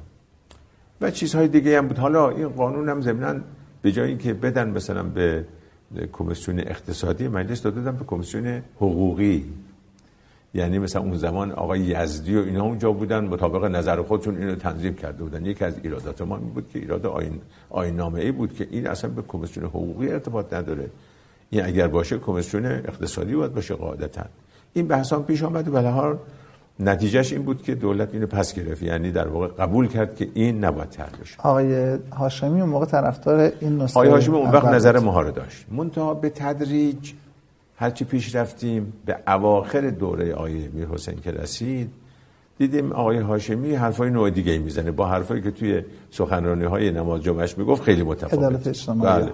ما باید نه از سرمایه های سرمایه ها یک بحث مثلا استقراض خارجی بود که ما اون وقت روش خیلی بله خط قرمز بود. بله خط قرمز بود که یه مصاحبه یه گفتگوی بین بنده و آقای مرحوم دکتر نوربخش تو تلویزیون گذاشتن که حالا اگر باشه که اون یکی از تکیگاه های مسئله همین مسئله سرمایه داری این چیزا بود که من آخرش آخر صحبت رو کردم که همچی چیزی آقایون بخوام بگن که اون وقتا اینقدر این کار قبیه بود که آقای نوربخش منکر شد رسما. استقراض می‌خوام بکنم بله بله منکر شد. منکر شد. گفت نه هم چیزی نیست. در حالی که بود. بعدم رو شد. ولی خب اون زمان می‌خوام بگم اینقدر خط قرمز بود. در زمان میر حسین و جنگ استقراض خارجی اتفاق نیفتاد. نه ظاهرا. تا اونجا که من می‌دونم. اون وقت آقای میر حسین موسوی و کارگزارانی که داشت در هیئت دولت همشون طرفدار همین تفکر تقریبا دولتی بودن و چپ بودن. البته ادبیات حضرت امام هم معید نظر شما بود آره همینجور بود یعنی بله. امام بحث اسلام ها برهنگان کوهنشینان بله. همه اینها آره چیزی آره. بودش که بله. مخالفت با شما تلقی نمی‌شد بله. مخالفت بله. با شخص رهبر بله. تلقی می‌شد خب یه مجموعه بودیم همه این نظر داشتیم یه دم خب اینجوری نبودن آقای هاشمی هم اون نظر رو پیدا کرد و ما نمی‌دونیم از کی این نگاه کم کم عوض شده بود ولی یه دفعه ما فهمیدیم در اون اواخر خیلی هم خب ایشون تند برخورد می‌کرد با مخالفین یعنی حتی نوبت صحبت هم نمی‌داد به ما. در یه نوبت مثلا آقای نوربخش بیش از حد معمول صحبت کرد. من بلاشم گفتم آقا ایشون یه صحبت کرد من باید جواب بدم. ایشون به ما نداد وقت که صحبت کنیم. این چیزا بود. و بعدم رأی گیری کردن و مثل که رأی هم آورد اون چیزی که ایشون می‌خواست. خب اینا باعث گلمندی شد. البته بعدها روزنامه جهان اسلام که من داشتم و اینها اونجا هم مواضع اقتصادی مواضع اقتصادی نبود. آره با شما موافقه گاه گاهی هم اون افراد توی روزنامه با بعضیشون خود بچه شیطون بودن. خلاصه کنایه های با هاشمی می‌زدن که من خودم خیلی هماهنگ نبودم با اون کارا. ولی بالاخره به نام من تمام می‌شد. بعدها شنیدیم که آقای هاشمی خیلی شاکی بود از این مسئله و بالاخره هم خب این روزنامه ما در زمان ایشون توسط وزارت ارشاد تعطیل شد. با چه عنوانی؟ عنوانش عنوان دیگه بود. عنوانش عنوان دیگه بود یعنی یه بهانه‌گیری یه چیزی بود که اصلا کاریکاتور مال حیات نو بود درسته؟ کاریکاتور مال حیات نه این داستان داستان بامزه دیگه ای بود که ما اونجا تو روزنامه یه ستونی داشتیم به عنوان از اون سوئیسی که هر کسی حرفی داشت می‌زد و من پاسخ می‌دادم. و یکی از کسانی که اون زمان مثلا گاهگاهی انتقادای تندی هم می‌شد که ما حالا بعضی از اونها رو تازه چیز می‌کردیم. به اصطلاح بهداشتیش می‌کردیم یا خورده. به اصطلاح روشنتر سانسور می‌کردیم. نمیذاشتیم به اون تندی مطرح بشه. یا آقای از یه جایی بر ما نوشته بود که آقا چی شما کشور مسئولان هر چی میشه به گردن انگلیس و آمریکا میندازن. اشاره کرد به فیلم دایجان ناپل اون که داستانش داریدی. که دایجان ناپل اون رو من داستانش رو توی تلویزیون توی زندان قصد دیدم به طور مفصل. تو من تو جریان بودم. بچهای ما نمی‌دونن دایجان ناپل اون چیه. گفتم داستانش اینه. خب حرف به ظاهر خب چیزی هم بود. ما اینو یه جوابی هم براش نوشتیم ما با عین خود اون اشکال تو همون ستون. منتها ستون چیز بود به اصطلاح چون خیلی شلوغ بود سرش نوبتی دیگه همطور یه ستون بیشتر نداشته بودیم. در طول هفته و ما همطور به نوبت از چاپ شد جواب چاپ نشد. بله؟ نه اصلش هم اصلش رو با جوابش ما چاپ می‌کردیم نه. اصل و اینها رو در یک روزی افتاد که نوبتش اومده بود. قافل از این که اون روز آقای خامنه ای یک صحبتی کرده اشاره داره به انگلیس. توجه کردید؟ و روزنامه ما هم بدون توجه اونو اونجا گذاشته بود اونم تو همون صفحه یا صفحه قبل و بعدش اشاره کرده بود. ای بابا. رادیو اسرائیل شیطنت کرده تو اون چیزش. نوشته بود که آره برادر رئیس جمهور از می شود که برادر رهبر, رهبر دیگه بله. ایشون آمده جواب برادرش داده و ایشون گفته انگلیس فلان. ایشون هم جواب داده که مسئله دایجان ناپلئون این چیزا رو پیش کشیده. حالا ما هم خبر. به من اطلاع دادن که رادیو اسرائیل چنین چیزی نوشته. شما برای پیشگیری خوبه که تکذیب کنید. من گفتم نه این تکذیب بدتره. بیشتر قضیه رو مطرح می‌کنه. اونا رو کسی نمی‌بینه و بذار تموم بشه. بره. قافل از این که وزارت ارشادی ها قضیه رو مثل که جدی گرفتند و به این مسئله چسبیدن. همین بهانشون بود. ولی در رسما آقای میرسلیم بود. رسما اینه به ما نگفتن توی اون ماده که ما هرچی گفتیم این ماده که شما میگید متناسب با این ماده ما اینو تعطیل کردیم این چیه؟ مصداقش جواب ندادن به ما. یعنی دورانی بود که خب زور می‌گفتن و جواب ما هم نمی‌دادن. بعد تعطیلش کردن. در عین ناباوری دوستان تعطیل کردند و زمان خیلی بدی هم تعطیل کردن به ما. خب شما در جایگاهی که طرف این ماجرات به حال برادر خودتون بودش احیانا تماس نگرفتین که موقع کدورتی بند اون زمان البته جوری وانمود کردن که رهبری مؤثر بوده در این تعطیلی. ولی بعدها یک بار توسط آقای کروبی که رفته بود ملاقات رهبری اونجا مطرح شده بود و ایشون گفته بودن که نه این کار من نبوده. شما در کروبی شما برادرشون بودن خودتون می‌پرسید. من اون زمان رابطه زیادی نداشتم. حالا دیگه به هر دلیلی بله. اجازه بدیم برگردیم به دوره نمایندگی مجلس شما. ببینید شما انسان آزاده ای بودید و هستید. از نوع صحبت کردنتون هم مشخص هستش و قبل از انقلاب هم یکی از محورهایی که براتون موضوعیت داشت در کنار بحث شود که استعماری که توسط کشور خارجی در رابطه ایران اتفاق می افتادش بحث سازوکار داخلی حکومت و استبداد و اینجور چیزها بودش. در یک مقطعی بین نخست وزیر و رئیس جمهور وقت اختلاف نظر هستش. از غذا رئیس جمهور وقتم برادر خودتون بودن و مطابق قانون رئیس جمهور حق داره که نخست وزیرش رو خودش تعیین بکنه. و اختلاف نظری میشه. تو این ماجرا یک عده نامه جمع می‌کنن اون لیست و این حرفا. من یادم هستش که تا سالها هم روزنامه سلام هم جهان اسلام در باب اون لیست سیاه 99 نفر یک عامل فشار داشتن که میگیم بالاخره کیونو امضا کردن. که از قضا اون کسی که نمی‌دونم درست میگم یا نه اون کسی هم که 20 تهیه کردن یا نامه رو جز بانیان نامه بودن همین الان رئیس جمهور ایرانن این آقای روحانی هستن. ارزم این هستش که خب رئیس جمهور حق داشته. این چه فشاری بود که شما داشتین می آوردین که میر حسین باشه نخست وزیر؟ بله. حالا یه خود صورت مسئله من اصلاح کنم اول. من تا همین الانم خبر ندارم که اون 99 نفر رو کی اسمشون رو در آورد و افشا کرد. می‌دونم از بچه های خود ما بودن اما کی بودن خبر ندارم. خود منم اصلا دستن در کار مسئله نبود. آقای روحانی هم بعید می‌دونم این کار او کرده باشه به خاطر که ایشون اون زمان تو این جبهه نبود. ایشون قاعدتا جز طرفداران مثلا آقای خامنه ای بود و بعیده. مثلا تازگی داره بر من این. و خودشون هم بعید زیر بار این مسئله بره که شما دارید میگید. ولی من نمی‌دونم تا همین الان نمی‌دونم کیا بودن. یه سری بچه بودن که بالاخره با یک روش هایی که من نمی‌دونم اون روش هم چی بود در آوردن که اسامی چیه؟ 99 نفر. این آقای, خان... آقای روحانی جزو 99 نفر نبوده. نمی‌دونم بود یا نبود. ولی اینکه این 99 نفر رو کی افشا کرد من خبر ندارم. نه من منم منظورم افشاگر نبود جزو امضا کنندگان بود. ها در اون داستان اتفاقاتی افتاده که با بعضی از آقایون دستن در کار مصاحبه شده. وقایع رو مطابق نظر خودشون گفتن. اونی که من تو ذهنم وقت هست بگم اینو؟ بله بفرمایید. خیلی مهمه. ببینید از مدت ها قبل صحبت بود که بذار اول اینو من بگم. در دور اول دور قبلی آقای موسوی خب کسانی مطرح شدن قبل از موسوی که. که یک رأی نیاوردن از مجلس. اولین نفر آقای ولایتی بود رأی گیری شد رأی نیاورد.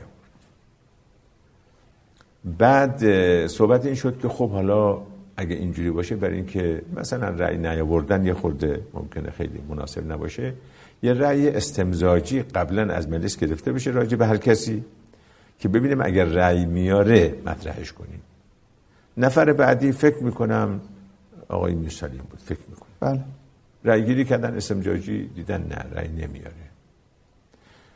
راجع به آقای میر حسین مطرح کردن دیدن نه؟ زمینه داره رأی میاره. لذا مطرحش کردن که همون زمان در بعضی از جلسات خصوصی من به خاطر دارم که افرادی به شدت راجع به این گزینش نسبت به آقای خامنه ای اعتراض داشتن. یکیش آقای یزدی بود. توی جلسه خیلی تند برخورد کرد با ایشون. دلیل شامل هر چی بود من یادم نیست ولی اجمالا این مقدار یادم این تیکه رو که ایشون خیلی محمد یزدی بله بله.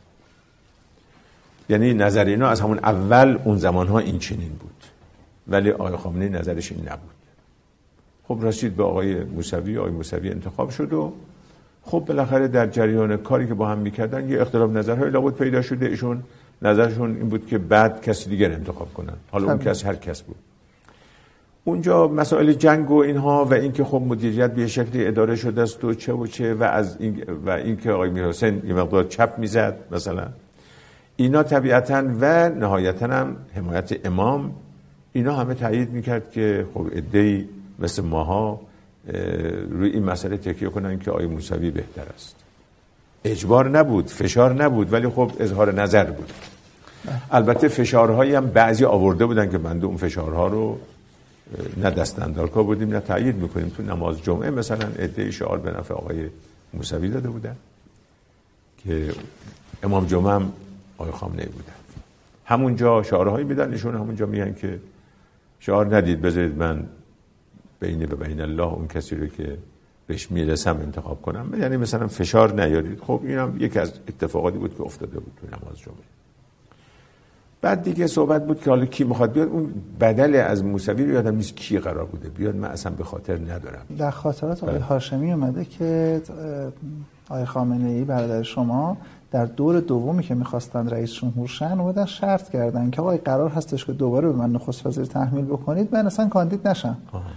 و پذیرفته شده بودش که نه شما نخست وزیر خودت انتخاب بکن. خب این از اون قطعاتی است که من خبر ندارم. اینا رو بله و دوباره ایشون رئیس جمهور میشن و باز هم دوباره این طرف صحبت این هستش که خب خود آقای هاشمی جز کسانی بود که موافق بود که آقای میر حسین بیاد اون زمان. خود هاشمی هم جز این دسته بود. من نه به صورت رسمی چون رئیس مجلس بود نمی‌تونست بیطرفی رو نقض کنه ولی خب موافق بود. در دوره دوم ما اقلیت بودیم تو مجلس. مجلس دوره دوم چپ به معنای چپ حالا بنا به قرائنی که حالا اگر لازم شد میگم 85 نفر بود. در مقابل چقدر؟ 270 نفر. من خوب اینو یادمه. 85 نفر. 210 نفر. چون 290 نفر کلا بودن دیگه. 80 نفر این طرف میشه 210 نفر. عرض می‌کنم در مقابل حالا بله, بله. دیگه در مقابل 85 نفر. حد اکثر البته با یک دوپینگ. اینکه حضرت ما با شما بودن. آره خب بله. یعنی کل معادله به هم بله معادله. حالا منظورم نه در رأی گیری های معمولی قرضم اینا ما اینقدر بیشتر نبودیم. معزالک در نتیجه لابی ها و فعالیت هایی که خب سعی می‌کنیم منطق خودمون رو یه مقداری منطق مناسبی انتخاب بکنیم در پاره از لوایح ما نظرمون رأی می آورد. مثل همون قانون کار امثال اینها. توجه می‌کنید؟ بخوام اجازه بدید من یه تعبیر استفاده کنم شما می‌دونم که شما خیلی اهل تحمل هستید. امروز خیلی ها از دوستان هم فکر شما این بحث رو مطرح می‌کنن که آقا چرا وقتی که در رابطه یک موضوعی صحبت می‌کنی طرف مقابل به که در رابطه اون بحث بحث بکنه میره از یک سری واژه های استفاده می‌کنه که طرف مقابل دهنش رو میبنده. مثلا میگه فتنه. یا من در رابطه این وزیری دارم صحبت می‌کنم. در رابطه فتنه شما چرا صحبت می‌کنی؟ اون موقع واقعا اگر کسی رو شما بهش گفتین اسلام آمریکایی باید میرفتش دنبال شغل دیگه میگشتش. بله. یعنی کافی بودش که مصداق اسلام آمریکایی تلقی بشه و این بحث همچنان که خودتون فرمودید بله. تجلیش بیشتر در حوزه اقتصاد بود. بله. این به اون ارتباط داره فکر می‌کنید این اسلام آمریکایی اسلام آمریکایی مال این دوره نیست مال دوره سومه بله مال دوره سوم آره. من من در, در واقع در آره. این شیفتی که داره توی ماجرا اتفاق خب، بله میفته می‌خوام بگم این دوپینگی که ما داریم صحبت می‌کنیم یعنی به قول شما 85 نفر به بله. اضافه یک منتها اون یکش انقدر وزن داره که بله. خیلی بزرگ هستش هنوزم بزرگ هستن برای همه ما باعث شد که همین تعبیر دیگه مجلس باید با سازوکار عقاید اکثریت بله. اون یکی همه رو به هم می‌زد. حالا یه سری تحریکات یا یه سری کارها بود که اون بر انجام می‌گرفت که اونا هم یه مقداری در شدت ماجرا بی تاثیر نبود. مثلا همون زمان دو سه روز مونده بود به رأیگیری برای نخست وزیری ما تو مجلس خب شاهد و ناظر بودیم. تعدادی از آقایون شورای نگهبان بعضی دیگر اینا رفته بودن خدمت امام. که برن به امام بگوین که شما اجازه بدید که مثلا آقای خامنه ای همونطور که نظر خودش انجام بده و شما مثلا وارد کار نشید. یه هم چیزی رفته بودن به امام بگه. که اگر اشتباه نکنم آی جنتی آی یزدی اینها بودن. حالا بعضی دیگه هم اگر بودن یادم نیست. خب ما شنیدیم اینا رفتن. و بعدم آمدن از پیش امام که آمدن سری هم آمدن به مجلس زدن. حالا مجلس هم با اینکه بعد از ظهر بود و وقت کار نبود خب یه التحابی داشت همه بودن. اینا که آمدن دور اینا جمع شدن که ببینن چی شده چه گذشته رفتن با امام ملاقات کردن. و ما از یه طریقی پرسیدیم از بیت که گفتگو چی بوده؟ طریقتون حاج احمد آقا بودن دیگه بله. به ما اطلاع دادن که این آمدن و مطلب خودشون مطرح کردن و به امام ضمنا ابراز کردن که اجازه بدید آقای خامنه ای خلاص نز... تکلیف شرعی خودش رو مثل اعمال کنه. هم چیزی تکلیف شرعی قانونی خودش اعمال کنه. گویا امام در جواب گفته بودن که مثلا چطور آقای خامنه تکلیف شرعی دارن ولی من ندارم. نه من لازم می‌دونم که نظر خودم را بگویم. هیچ چنین چیزی نقل شده. حالا چون زمان خیلی گذشته ممکنه من یه مقداری خلاص درجه خطا می‌ذارم برای این مسئله ولی در این حدود. این ما اطلاع داشتیم که امام اینجوری گفته بود کردن. آقا این که آمدن دوستان رفتن سوال کردن که چی گفتن امام؟ اینا فقط این مقدار گفتن. گفتم ما به امام صحبت کردیم. امام گفتم بله آقای خامنه‌ای حق دارن وظیفه شرعیشون انجام بدن. تیکه بعدی رو دیگه به زبون نیاورد. خب دیدیم که هیچی نمیگن. دوستان گفتن چیکار کنیم که اینا بگن؟ من گفتم که خب یه سوالی بکنید که خود به خود این جواب رو بدن یه سواله. بگید که ما شنیده ایم که امام گفتن که نخیر باید آقای موسوی حتما انتخاب بشه اونورش آره آره آره, آره, آره, آره, اینه بگید. رفتم گفتم ما اینجوری شنیدیم. گفتن نه بابا امام اینه نگفت. گفته بود که به تکلیف شرعی هم باید عمل کنم. گفتم خب اینو از اول بودید بهتر که ناچار شدن اینو بگم. نوشابه سازی می‌تونیم بکنیم؟ والا چجوری مثلا مشابه یعنی مشابه سازی از جنس این که به حال تو سالهای بعد مشابه همین گلایمندی بود. که دوستان شما فرزن از مقام معظم رهبری گرایه داشتن که شما چرا در بعضی مباحث میایید از رئیس جمهور یا از یک مقامی طرفداری می‌کنید در حالی که این شأن مجلس هستش که پاسخ بخواد جابجا بکنه این کارها رو بکنه در حالی که همین اتفاقات در دوره حضور حضرت علی و دوستانتون در مجلس اتفاق میافتاد و همون 85 به اضافه یک اتفاق میافتاد و خیلی دلنشین و شیرین بود براتون. بله خب حالا گفتم مسائل رو هم اثرش رو می‌ذاره. مسئله 99 نفر به هر شکلی که شما تعبیر کنید به نظر من توی مباحث بعدی سایه خودشو انداخته بود. حتی خیلی از این آقایون در صحبتهاشون گله داشتن از اون زمان و معتقد بودن که افشای این نامه ها مثلا ظلمی بوده به اونها شده. خب البته به لحاظ اصولی هم شاید درست می‌گفتن چون چون چون رأی مخفی است آخه رأی مخفی است. بله. نباید افشا می‌شد. لیست سیاه 99 نفر. آره آره لیست سیاهی تلقی کرده بودن. این رو من هم خودم همون زمان چون گفتم جهان دستن اسلام می چی؟ جهان اسلام می نوشت از لیست سیاه 99 نفر. نوشته بود؟ بله. من یادم نیست. یعنی یادم نیست ولی وقتی چیزی رواج پیدا کرد تو دهن ها افتاد خب حالا روزنامه می‌دونید در اختیار یه نفر که نیست. روزنامه ده ها نفر جوان هایی هستن که احساساتی هستند و ممکنه چاپ کنن و یا من دیده باشم یا حتی ندیده باشم. اینا احتمالاتش هست. همه اینا به نظرم خیلی عادی است. و اون مسئله 99 نفر یه اتفاقی بود افتاد. یکی از ماجراهایی که در دهه 60 مورد پرسش هستش روند برخورد هایی هستش که در زندان ها هستش بحث های حقوق بشری که امروز اسمش بذاریم حقوق بشری. شما ظاهرا جزء کمیته بودید که گزارش رو برای حضرت امام تهیه کردید. بله. چه کسانی بودید؟ گزارش نتیجهش چی بود؟ چطور ارائه بله. کردید؟ من در سال 60 همون اوایل که آمدم تهران به مناسبتی که دوستان می‌گفتن ماها خب قبلا سابق دیدیم و اینها بنا شد که برم اوین و اونجا بعضی مسائل رو از نزدیک ببینم و یه همکاری هایی راهنمایی هایی بکنیم. زمانی که آقای لاجوردی اونجا بودن. رفتم یک یکی دو ماهی من اونجا بودم و خب جریانات رو می‌دیدم. و رفته بودیم برای اینکه یه نظراتی بدیم کارشناسی در کیفیت کار یه مقداری اصلاحاتی بشه که دادیم و بعدم دیدیم خیلی ترتیب اثر داده نمیشه. من آمدم دیگه نموندم. ولی خب از نزدیک شاهد کیفیت هایی که تو اتاق بازجویی میگذاشتم خب بودیم که مثلا برخورد ها بودن. بازجو هم بودیم.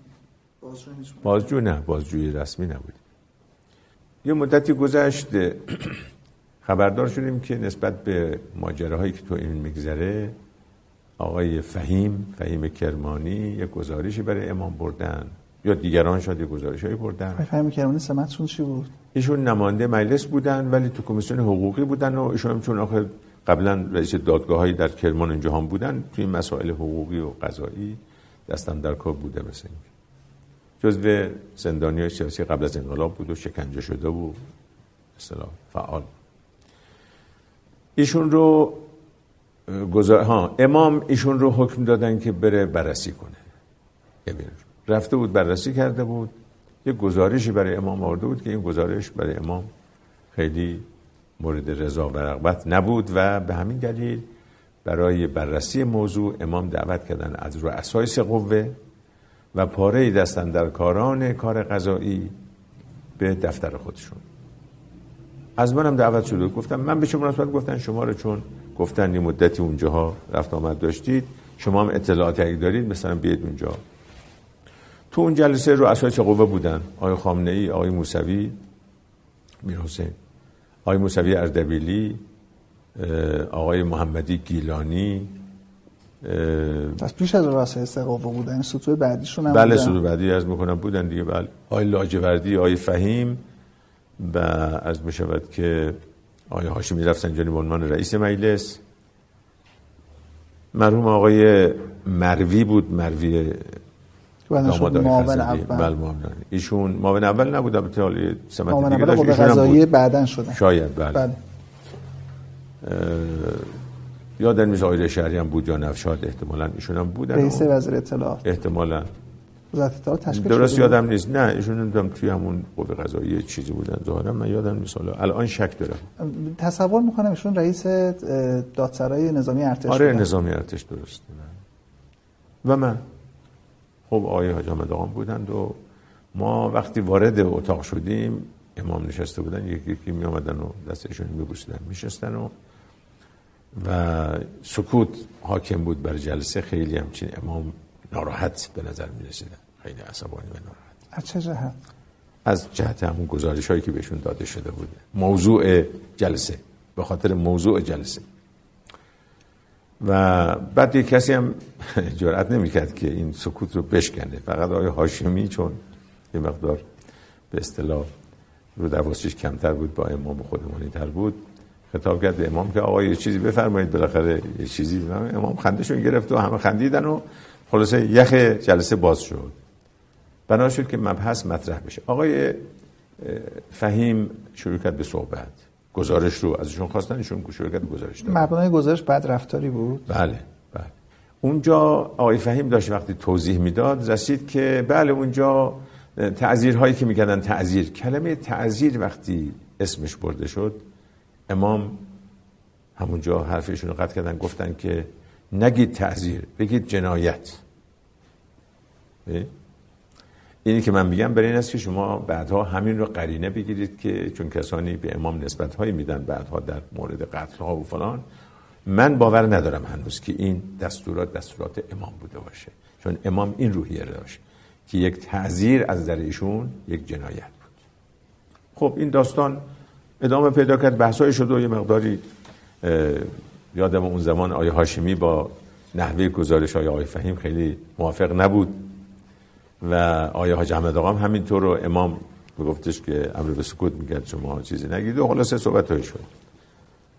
و در اونجا خب تصمیم گرفته شد که تعذیر دیگه به اون صورت نباشد و گفتن آخر هیچی هیچی نمیشه و بنا شد با تناب. تناب بپیچن با تناب بسن بزنن به جای اون. کابل. و اینها. این مثلا اینجوری. چون توصیف کردن که این کابلا اینجوری است ما گفتن نه اونجوری هرگز نباشد و ادامه پیدا نکند و حتی همون تعذیران بنا شد که با نظر بازجو نباشه با نظر دادستان باشه. یعنی چی؟ قاضی و دادگاه. اگر او صلاح دونست به تعداد معین مثلا. خب این تمام شد جلسه و آمدیم. بعد از مدتی در اثر گزارش های بعدی بدرفتاری ها و ناجوری هایی که تو زندان بوده. یه روز دیدیم که به ما خبر دادن که امام شما رو خواستن. حاج احمد آقا. رفتیم دیدیم که دو تا از دوستان دیگه امام اونجا هستن آقای سه محمود دایی و آقای دکتر هادی محمد علی هادی. سه نفر. ما سه نفر رو خواستیم. نشستیم خدمت امام و شما گفتن آره گزارش های آمده به ما از مجلس از اوین که اونجا زندان ها اونقدر من سخت میگذره به بچه ها و خیلی خلاصه ناراحتی دارن از جمله اینقدر جا تنگه که کتابی میخوابن. مثلا و جاشون تنگه مثلا چیزهای دیگه شون مشکلات. یه اشاره فقط به همین مقدار. بودم به هر حال گزارش کاملی برای من شما بیارید. از زندان نه فقط زندان اوین بقیه زندان هم همینطور. ما دیگه از فرداش مطابق این حکم رفتیم اول از اوین شروع کردیم. خب اولش هم برای ما فرمول کار روشن نبود چیکار باید بکنیم. کم کم دیگه راه افتادیم و فهمیدیم مثلا چی و یه کاغذی داشتیم و دونه دونه اتاقایی که می‌رفتیم هر اتاقی 20 نفر آدم بودن توش تو اوین گزارش های اونها رو دقیقا چه سالی بود این اتفاق؟ این سال فکر می‌کنم 61 بود. آها، 61 و گزارش های می‌دادن از تنگی جا از بد بودن وضع غذا از ملاقات از اذیت های دیگه و همه اینا رو من یادداشت می‌کردم. و شما هم سیاسی ها رفتین هم غیر سیاسی ها نه خیر همین سیاسی ها فقط هست سیاسی ها. اوین دیگه. خانمان هم رفتین؟ همه رو؟ بله هر جا بودش. و دونه دونه می نوشتم و ردبندی هم کرده بودم که مثلا تعداد کسانی که از نحوه قضا شکایت دارن این- اینا رو چیز کردیم که همچین تفکیک شده و منظم باشه. کسی بود مثلا از قضا شکایت داشته باشه؟ یادم نیست واقعش. ولی بیشتر تکیه روی رفتارهایی بود که زندانبان ها داشتن در ملاقات در رفت آمد در نحوه دستشویی رفتن در کیفیت برخورد مثلا در زندگی روزانه اونا توی اتاق و چیزای اینجوری. خیلی چیزها بود که حالا تفصیلی داره خودش. و خب ما روزهای اول که رفتیم خب آقای لاجوردی خیلی میدون نمی‌داد ما هر کاری می‌خوایم بکنیم و مرتب من اطلاع می‌دادیم به دفتر امام از طریق حاج احمد آقا. حاج احمد آقا به امام منتقل می‌کرد. امام آقای لاجوردی پشتش به کی گرم بود که نماینده های امام رو بهشون راه نمی‌داد؟ چه عرض کنم والا چه عرض کنم. نه چه عرض کنم؟ واقعا نمی‌دونید. خب آدم چیزایی که حدس می‌زنه که نمی‌تونه رو اونا تکیه کنه. ولی اون چه هست خب امام که نبوده مسلم غیر از امام بوده. بله. و حالا چی بوده چی نبوده معلوم نیست. حالا شاید در ضمن صحبت بعضیاش مثلا چیز بشه. خلاصه ما دوباره احمد آقا زنگ می‌داد به آقای لاجوردی که امام گفتن اینها هر جا بخوام برن باید برن. اتاق پرونده ها هر جا. حتی ایشون می‌خواست ماها رو تنها نذاره بریم توی اتاق ها و ملاقات کنیم. و می‌گفت که خطر داره. گفتیم تو شما خیلی نگران خطر نباش کنیم می‌خواست که خودم حضور داشته گفتیم نه با حضور شما نمیشه. خود زندانی هم خب خیلی میترسیدن که جلو, جلو اونها حرفی بزنن. خب به ما صحبت می‌کردن صحبت های زیادی می‌کردن زندانی ها ناراضی هم بودن ناامید هم بودن. ماها رو اصلا تحویل نمیگم بودن شما چی آمدید؟ از این گروه ها زیاد آمدن رفتن.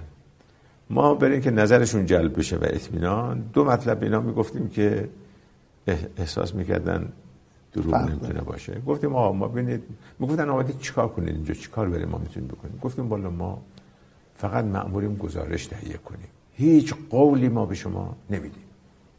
این که قول بی خودی ولی دو تا قول رو قطعا به شما میدیم. یک اینکه این گزارش ها رو مستقیم به امام میرسونیم. دوم که این گزارش ها رو آقای لاجوردی نمی‌ذاریم ببینیم. این دو تا قول به شما میدیم. اینا احساس کردن که نه مثل ما داریم راست میگیم. این بالاخره درسته. و همین کارم کردیم. تا آخرم همین وعده رو ما عمل کردیم. و خب می‌رفتیم. چی می‌کردیم؟ اونجا اون زمان احساس ما این بود که آقای خامنه ای با عمل کرده ما و این گزارش که تهیه می‌کنیم خیلی موافقه. موافقه. بله بله شدید. آقای هاشمی از اون ور نه با اون گروه لاجورد اینا بیشتر موافق بود اون زمان. خب ما گزارش رو داشتیم جمع می‌کردیم هنوز دنبال جمعبندی و اینها بودیم. همون چهار پنج روز نگذشته بود حاج احمد آقا زنگ زد که امام از دست شما ها عصبانی نیست میگه چرا گزارش نمیارن اینو؟ گفتیم بابا اول کار حالا بزه گفتن نه امام نگرانه میگه زود بیارید گزارشی به ما بدید. ما قرار گذاشتیم که بر مبنای همین مقدار داشته های فعلی که بعدم ادامه خواهیم داد فعلا یه گزارش تهیه کنیم برای امام ببریم. من به دوستان گفتم که امام معمولا دعبشون این که گزارش که می‌بریم ممکن از خود ما بپرسن که خب پیشنهاداتون چی؟ رو پیشنهادام یه فکری بکنیم که چی باید بگیم. یه فکرهایی کردیم که البته حالا خیلی کارساز نبود. مثلا تنگی جا کارساز نبود. ما می‌گفتیم ساختمان ساخته بشه خب نمی‌شد ساختمان جدید ساخت. و گزارش برای امام ما بردیم. نحوه عملکرد اونها رو و اینکه چگونه با اینها برخورد می شود رو من مجسم نشسته بودم. مقابل امام. برای امام مجسما فیزیکش رو بالاخره گزارش می‌دادم. امام تماشا می‌کرد. گزارش دهنده بیشتر. من بودم. توی کاغذی هم گزارش رو مکتوب داده بودیم خدمت همونطور که پیش بینی می‌شد پرسیدن که خب پیش بینی پیشنهادتون چی؟ گفتیم والا پیشنهاد خیلی سازنده ما نداریم. برای تنگی جا یکی این است که کوشش بشود حتی المقدور زود پرونده ها به جای برسه آزاد بشن یه دی بعدم ساختمان ساخته بشه دیگه. ظاهرا راه دیگه به نظر نمیاد. تنگی جا دیگه همین دو راه رو داره. که خب بیشتر رو پیشنهاد اول تکیه شد نمی‌دونیم چند داشتن.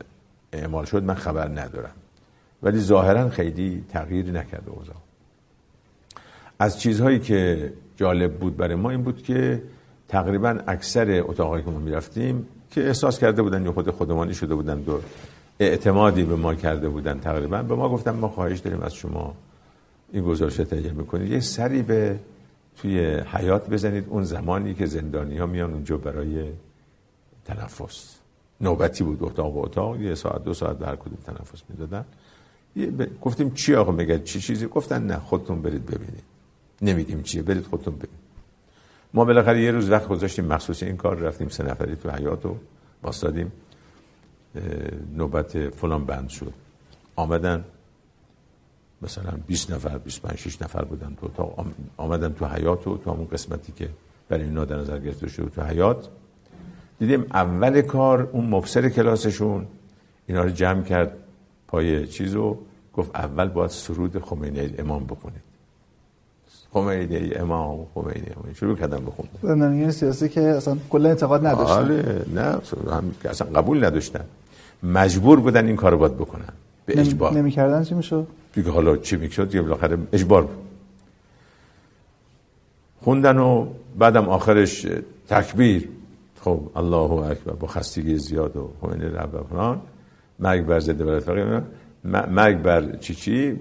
مرگ بر مجاهدین و فلان. مرگ بر منافقین و صدام خصوصا منافقین زندان.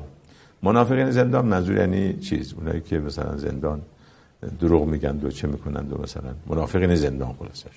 حالا یه همچه تعبیری هم بود.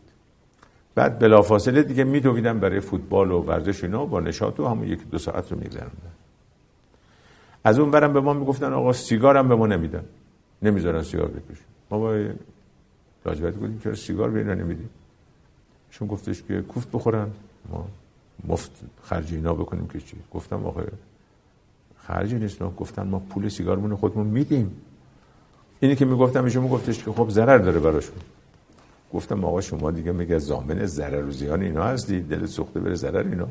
خب ضرر داره به عهده خودشون سیگار بخوام بهشون بده چیکار داری خلاصه یه عذرهایی می آورد ما وقتی گزارش به امام می‌دادیم این دو موضوع رو من برای امام مطرح کردم. اونقدر امام عصبانی شدن از این ماجرا تا شنیدن. همونجا یه لحظه نگذشت. همونجا خطاب کردم به احمد آقا احمد همین الان زنگ بزن به اوین بگو سرود باید قطع بشد سیگارم باید به همه داده بشه. به همین صورت که ما فرداش که رفتیم اوین دیدیم که همه راضی هم خوشحالن از این کار ما. یه سیگار مثلا بینا داده میشه خب ماجراهای دیگری هم بود که ما گزارش های کاملش رو جمع کردیم خدمت ما. دادیم که نفهمیدیم رفتارها وردی هم تغییری کرد؟ خبر دارید؟ نه نه ظاهرا. البته آقای چیز همونجا آقای سید حسین موسوی تبریزی هم اونجا بود. وشون داستان انقلاب تهران بود. دادستان انقلاب. اونجا امام رو کردن به آقای موسوی که ایشون رو عوض کنید. علاج وردی جلو خود ما گفتن. اما عوض نشد. و گفتن که ایشون خب البته زج کشیده از انقلابی فلان آقای لاجوردی ولی خب حالا به هر حال الان بالاخره ایشون عوض کن. ایشون هم گفت چشم و ایشون عوض کرد. عوض کرد. آقای لاجوردی برداشته شد. یکی دو روز بعدش که ما اوین رفت آمد می‌کردیم دیدیم که تعدادی از بچه ها و دوستان خدای لاجوردی دارن جعب شیرینی آوردن به همه شیرینی پخش می‌کنن. گفتیم چیه ماجرا؟ گفتم آقای لاجوردی برگشته. داستان چیه؟ فهمیدیم که در این فاصله در تلویزیون البته با انگیزه حمایت از آقای لاجوردی. اون فیلمی رو دوباره نشون دادن. اون فیلمی بود که سه چهار از بچه های کمیته رو گرفته بودن و شکنجه کرده بودن. که خب چند سال گذشته بود از این ماجرا نشون هم داده بودن. دوباره نشون دادن. که ما تعجب کردیم به چه دلیل این دوباره مطرح شده. من یه حدسی تو ذهنم آمد ولی خیلی بعید دونستم که این باشه. بعد فهمیدیم نخیر همین بوده. رفته بودن که امام رو بالاخره به این صرافت بیاندازن که ایشون صلاح نیست برداشته بشه. اگه برداشته بشه تو این موقعیت منافقین جری میشن و بالاخره نظر مدیر تلویزیون کی بود؟ آقای محمد هاشمی بود دیگه. بله. و ایشون رو برگردوندن. یعنی از امام خواستن که ایشون مسلحت این است که برگردن. این پرسش من دارم که این جناح بندی هایی که نامگذاری شد حالا الان میگیم اصلاح طلب اصولگرا قبلا دوستان شما خیلی مفصل تر اینها رو طبقه بندی کردن چپ مدرن چپ سنتی راست مدرن چه و چه بیشتر در نشریه اصر ما. اگر اشتباه نکنم آقای سلامتیان بیشتر این نظر رو داشتن. چقدر شما این تعابیر رو برای توضیح فضای سیاسی کشور ایران مفید فایده می‌دونید یا اصلا درست می‌دونید؟ من درست که نمی‌دونم. بنابراین این که ما اسم بذاریم راست راست و شب می‌دونید چیزی تقلیدی است از به اصطلاح پارلمان اروپا اونجا که راست و چپ اونجا معنای دیگه داره. راستا یعنی اونایی که سمت راست اون پارلمان نشستن چپ هم اونا و چون غالبا کسانی بودن که یه تفکر خاصی هم داشتن این راست و چپ برای ما شده نماد یه تفکر صرف و برای خودمونم نشستیم یه مقداری بازسازیش هم کردیم و آرایشش کردیم. معنیش این شده که راست ها یعنی کسانی که مثلا در کشور ما الان خودشون هم نمی‌دونم با چی بگن راجع به راست یا چپ. چون همین راست هایی که امروز به اون راست گفته میشه در کشور ما کسانی هستند که ارتباط با آمریکا رو مثلا خیلی باش مخالفن دیگه درسته؟ چپ های ما در دو دهه قبل از این همین نظر راست به آمریکا داشتن در حالی که اسمش هم چپ بوده در اینها. پس می‌تونیم آیا این تفکر ارتباط یا عدم ارتباط با آمریکا و غرب رو نماد این نامگذاری بذاریم؟ نه نمیشه. راجع به اقتصاد همونطور که اشاره کردم ما یه زمانی به اقتصاد دولتی خیلی اعتقاد داشتیم حالا نداریم. اون زمان اسممون چپ بود حالا هم چپه. چه تفاوتی پیدا شده؟ شما چه نامگذاری رو میپسندید؟ بنده هیچ کدوم نمیپسندم و حالا از می‌کنم حالا از باب لاعلاجی باید یه اسمی بذاریم.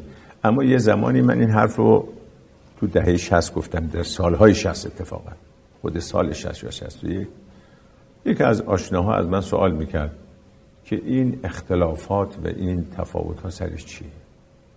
من چون این مسئله فکر کردم قبلا.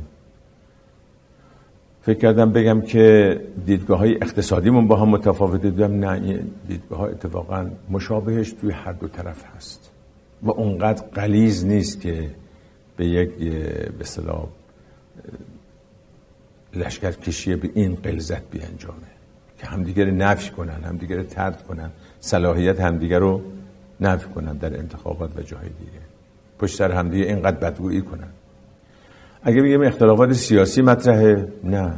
ارتباط با آمریکا ارتباط با غرب. تقریبا نظرات در هر دو طرف نوسان داره. اینجور نیست که بگیم صد درصد. بگیم اختلافات فرهنگی است. باز اونم نیست. چون در مسائل فرهنگی تفاوت زیادی من نمی‌بینم. کسانی که نماد تفکر راست هستن یا بالاخره در اون سمتن یا از اون حمایت می‌کنن گاهی حرفایی می‌زنن که ما هم حرفامون همونه در مسائل فرهنگی. تفاوتی نداریم. من گفتم من به این نتیجه رسیدم که تنها چیزی که فاصله میندازه قدرت فقط. یه مجموعی هستن این طرف می‌خوان قدرت دست اینها باشه. یه مجموعه اون بر قدرت فقط قدرت. اون زمان اون آقا خیلی باور نداشت می‌گفت آقا چطور میشه هم چیزی؟ ولی بعدها که کتاب هایی در این زمینه نوشته شد که خب حتما اطلاع دارید فوکو و دیگران راجع به مسئله رسما چیزهایی نوشتن. اعتقاد من به این قضیه بیشتر شده. اقتدار. به الله الان سوال کنیم آقایی که شما با تمام وجود سعی می‌کنی که از این جبهه که توش هستی دفاع کنی حرف حساب شما که ما اون حرفا رو قبول نداریم چی هست؟ نمی‌تونن بیان کنن الان شما بپرسید. رسما از رؤوس این جریان سوال کنید که ماده اختلافی جدی شما در این زمینه های جدی جامعه چی هست؟ قابل بیان نیست ممکنه چیزایی بگن اما واقعیت نداره. بنابراین قدرت. حالا احزاب و از جمله این جایی که این تقسیم بندی رو کردن به نظر من سازمان مجادله آره اینا فقط بریم بودش که خودشون رو با این مسائل ارضا کنن. همون زمان هم که این حرف گفته شد من گفتم حالا خود گوینده نیستم در دوستان من اتفاقا. خب ما چطور می‌تونیم بگیم که این میراثدار اون دوره هستین اگر قرار باشه که اصلا سوال من این هستش. یه جور تایید فرمایش شما هستش. اگر اصلاح طلبی در همه جای دنیا یکی از محورهای اصلیش اصلاح طلبی در حوزه اقتصاده. اصلاح طلبی در حوزه برابری خواهی هستش. اصلاح طلبی در خدمات اجتماعی هستش. در جنگ ادالت خودش بله ادالت بله بله ادالت در فاصله کم کردن فقر و غنا هستش. خب این در کجای این جریان اصلاحات که شما هم یکی از رهبرانش هستین جای می‌گیره؟ اشکال شما اشکال واردی است به نظر من. بنده اگر کسی بپرسه که تو خودت شخصا اینجا در این زمینه چیکار می‌کنی من فقط گاهی اوقات حرف می‌زنم در این زمینه چون کار دیگه دست من نیست. من کار شما بسیار از های اصلاح طلبی هستیم به هر حال. چی هستم؟ یکی از وزنه های اصلاح طلبی هستیم اصلاح طلبی حالا اگر هستیم ولی اصلاح طلبی هم یک معنا نداره. الان خب متاسفانه بعضی ها که بلنگوهای قوی هم در اختیارشون هست به نام اصلاح طلبان حرفایی می‌زنن که معلوم میشه از کجا میگن. به نام اصلاح طلبان یک فرد به نام اصلاح طلبان حرف می‌زنه اینجا اونجا. سکوت شما علامت رضا نیست؟ نه علامت رضا نیست به خاطر که ما بلنگویی نداریم حرفمون رو بزنیم. توجه کردید؟ بلنگوی اونا بلنگو دارن ما نداریم. روزنامه های زیادی در اختیارشون یک در اختیار ما نیست. همینطوری سایت ها و رسانه های دیگه. و بعد هم که خب حرف رو همیشه و هر روز که نمیشه هی تکرار کرد و زد. خود شما هم در خاطراتتون فرمودید که قبل از انقلاب یکی از نقاط تعجب و تکدرتون از حکومت وقت این بودش که آقای ناصر وقتی که فوت می‌کنه سیستم خوشحال میشه انگار. و بعد از شما می‌پرسیم که خب شما چه تعلق خاطری به ناصر داشتید؟ شما میفرمایید که طبیعتا هموطن ما که نبود به جهت جنبه ضد استعماریش به جهت جنبه ادالت خواهانش به جهت جنبه ضد اسرائیلیش به عنوان نماینده تام و تمام ظلم و زور و استعمار در منطقه اسرائیل. امروز تصور من شاید این هستش که دوستان اصلاح طلب از هم پیشی می‌گیرن در رقابت این که البته نه اینکه از اسرائیل حمایت بکنن اما در این گفتن این که به ما چه ربطی داره؟ ما چه ربطی به هم فلسطین داره؟ ما چه ربطی به همون یمن داره؟ ما یه چه ربطی به همون سوریه داره؟ چه ربطی به همون بحرین داره؟ ما ربطی به همون دیگر کشورهای دنیا داره؟ اصلا این بر ما هزینه داره. امروز این چگونه فهم میشه؟ این مسابقه تبری جستن از دفاع از مظلوم و تاختن بر ظالم. من حتی برای کسی که وقتی یه روزنامهش رو راه میندازه اسم روزنامهش رو می‌ذاره جهان اسلام نه مثلا ایرانیان. رسما من گفتم که به نظر من به عقیده من در این شرایطی که ما الان داریم هر دولتی سر کار بیاد یکی از وظایف مبرمش این است که به سوریه کمک کنه به فلسطین به غزه به لبنان به یمن کمک کنه. هر نوع کمکی که امکان پذیر. این صریحا گفتم. صریحا گفتم که اون اطلاعیه رو که یه عده به نام اصلاح طلبان یه زمانی نوشتن برای بشار اسد و تحت عنوان پزشکان این کار کردن. و او رو نسبت به کشتارهایی که شده بود ملامت کردن این اطلاعیه و بیانیه کار اشتباهی بود. به دلیل اینکه خب بالاخره کدوم دولت رسمی است که وقتی عده مسلحانه میان در مقابلش با اینا به زبان نرمی صحبت کنه بالاخره. وقتی با اسلحه میان با اسلحه جواب می‌گیرن دیگه طبیعی است. بعضیا سعی کردن بعضی ها موزیانه سعی کردن مثلا اینجوری تفسیر کنن که این نشانه گرایش من هست به اون جناحی که تا به حال در مقابلش من قرار داشتم. نه. این معادله که ما بگوییم هر وقت در یکی از مسائل سیاسی یا اجتماعی یا فرهنگی حرف ما منطبق با حرف اونا درآمد هر حرفی که اونها جناح مقابل به قول اونا حاکمیت در زمینه مسائل فرهنگی سیاسی یا انقلابی هر چیزی داره حتما ما برای اثبات اصلاح طلبی باید نقطه مقابل اون رو انتخاب کنیم. این معادله معادله بسیار غلطی است. همچین معادله وجود نداره. اما اینکه ما دشمن تراشی نکنیم. بله ما میگیم دشمن تراشی نکنیم ما حمله ارز کنم که ابتدای به حمله حمله نظامی با هیچ کشوری نکردیم و نمی کنیم مسئولین فعلی مسئولین قبلی هم هیچ وقت چنین چیزی در اندیششون نبوده. جنگی که بعضی مدعیان جنگ با عراق تحریکات از طرف خود ما بوده ممکنه اشتباهاتی در زمینه دیپلماتیک صورت گرفته باشه. من اینو نفی نمی کنم چون معصوم نیستن اما اینکه حمله نظامی از اونجا شروع شد که این دیگه مسلم بود که روز روشن هواپیماهای عراقی آمدن. اولا فرودگاه مهرآباد رو آمدن زدن. یعنی ما در قفل یعنی در آرامش کامل بودیم. به طوری که او تونست از بغداد هواپیما رو کجا بفرسته؟ تهران. از این همه مسیر عبور کرد. اینجا رو بمباران کرد. این خودش بهترین نشانه است که ما اصلا از جنگ اطلاعی نداشتیم و آمادگی هم نداشتیم اصلا. وقتی شما اینطوری صحبت می‌کنید من به عنوان یک ناظر بیطرف تصور می‌کنم که مستاق اون شعر که در مسجد رحم دادند که رندی نه در مهم نیست میخانه حالا که خمار شما- خام است. شما- تصور می‌کنم که جناح راست اون موقع که الان اصولگرات محسوب میشه که شما آنچنان در یک دوره ای و شاید همین الان هم مواضع صریحی داشتین در مقابلشون که از خودشون نمی‌دونن. دوستان موسوم به اصلاح طلب هم که این برم نمی‌دونن. خب آره. ندونم براتون مهم نیست. نه اصلا مهم نیست. که تنها بمونید. اصلا به همه. نه در این زمین در زمین های مختلف دیگه هم همینطور. بنده بارها گفتم که در زمینه اظهار نظر تا اونجایی که صلاح می‌دونم بگم یعنی فکر می‌کنم مفیده گفتنش اصلا درباره این که اظهار نظر در مورد من چگونه است و چیه اصلا فکر نمی‌کنم و اهمیت بهش نمیدم. بحث تاریخی که کی داره من یادم میاد ببخشید شما دارم خسته می‌کنم با از این شاخه به اون شاخه پریدن. شما در دولت آقای خاتمی به عنوان یکی از دوستانتون هیچ مسئولیت اجرایی رو نپذیرفتید یا نمی‌دونم بهتون پیشنهاد نشد یا به چه صورتی بودش. اما در این حال در لیست مشارکت قرار گرفتین به عنوان اون جناحی که بیشترین نزدیکی رو داشته. شما به هر حال موقعیتتون در دولت اصلاحات چی بود؟ والا من خودم نمی‌دونم درست موقعیتم چی بوده. خب یه خورده این مبحث چیز شد مثلا صورت مسئله یه خورده همچین مخلوطه. چند چیز رو با هم آورده در مورد کاندیدای نمایندگی دور ششم خب من کاندیدا شدم البته به اصرار دوستان خودم نمی‌خواستم.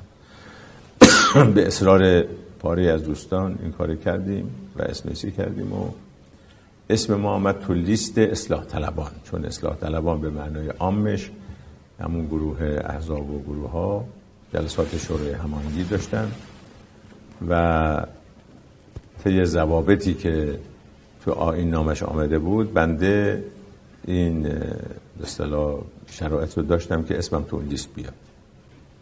و آمد. و خیلی آمدن تا سی نفر. ادهی در صدر لیست بعضی در وسط ها اواخر. دیگه حالا ضابطش چی بود؟ یادم نیست اما ضابطه اصل ورود تو اون لیست این بود که احزاب بیشتری به اونها رأی مثبت داده باشن که من جز کسانی بودم که تقریبا همه احزاب موجود اون زمان به من رأی مثبت دادن. بعضیا مثلا بعضیشون رأی می‌دادن. خب کمتر. اما هم- شما همون موقع هم به لیست مشار... به مشارکت اشتراک. داشتید. مشارکت تازه به وجود آمده بود یه حزب تازه نفسی بود تازه به وجود آمده بود. و عضوی از همین مجموعه شورای هماهنگی به حساب می آمد منتها اینا به دلایلی که خودشون می‌دونن آمدن یه لیست جدا دادن که این کار مرسوم نبود ولی این کار اونا کردن.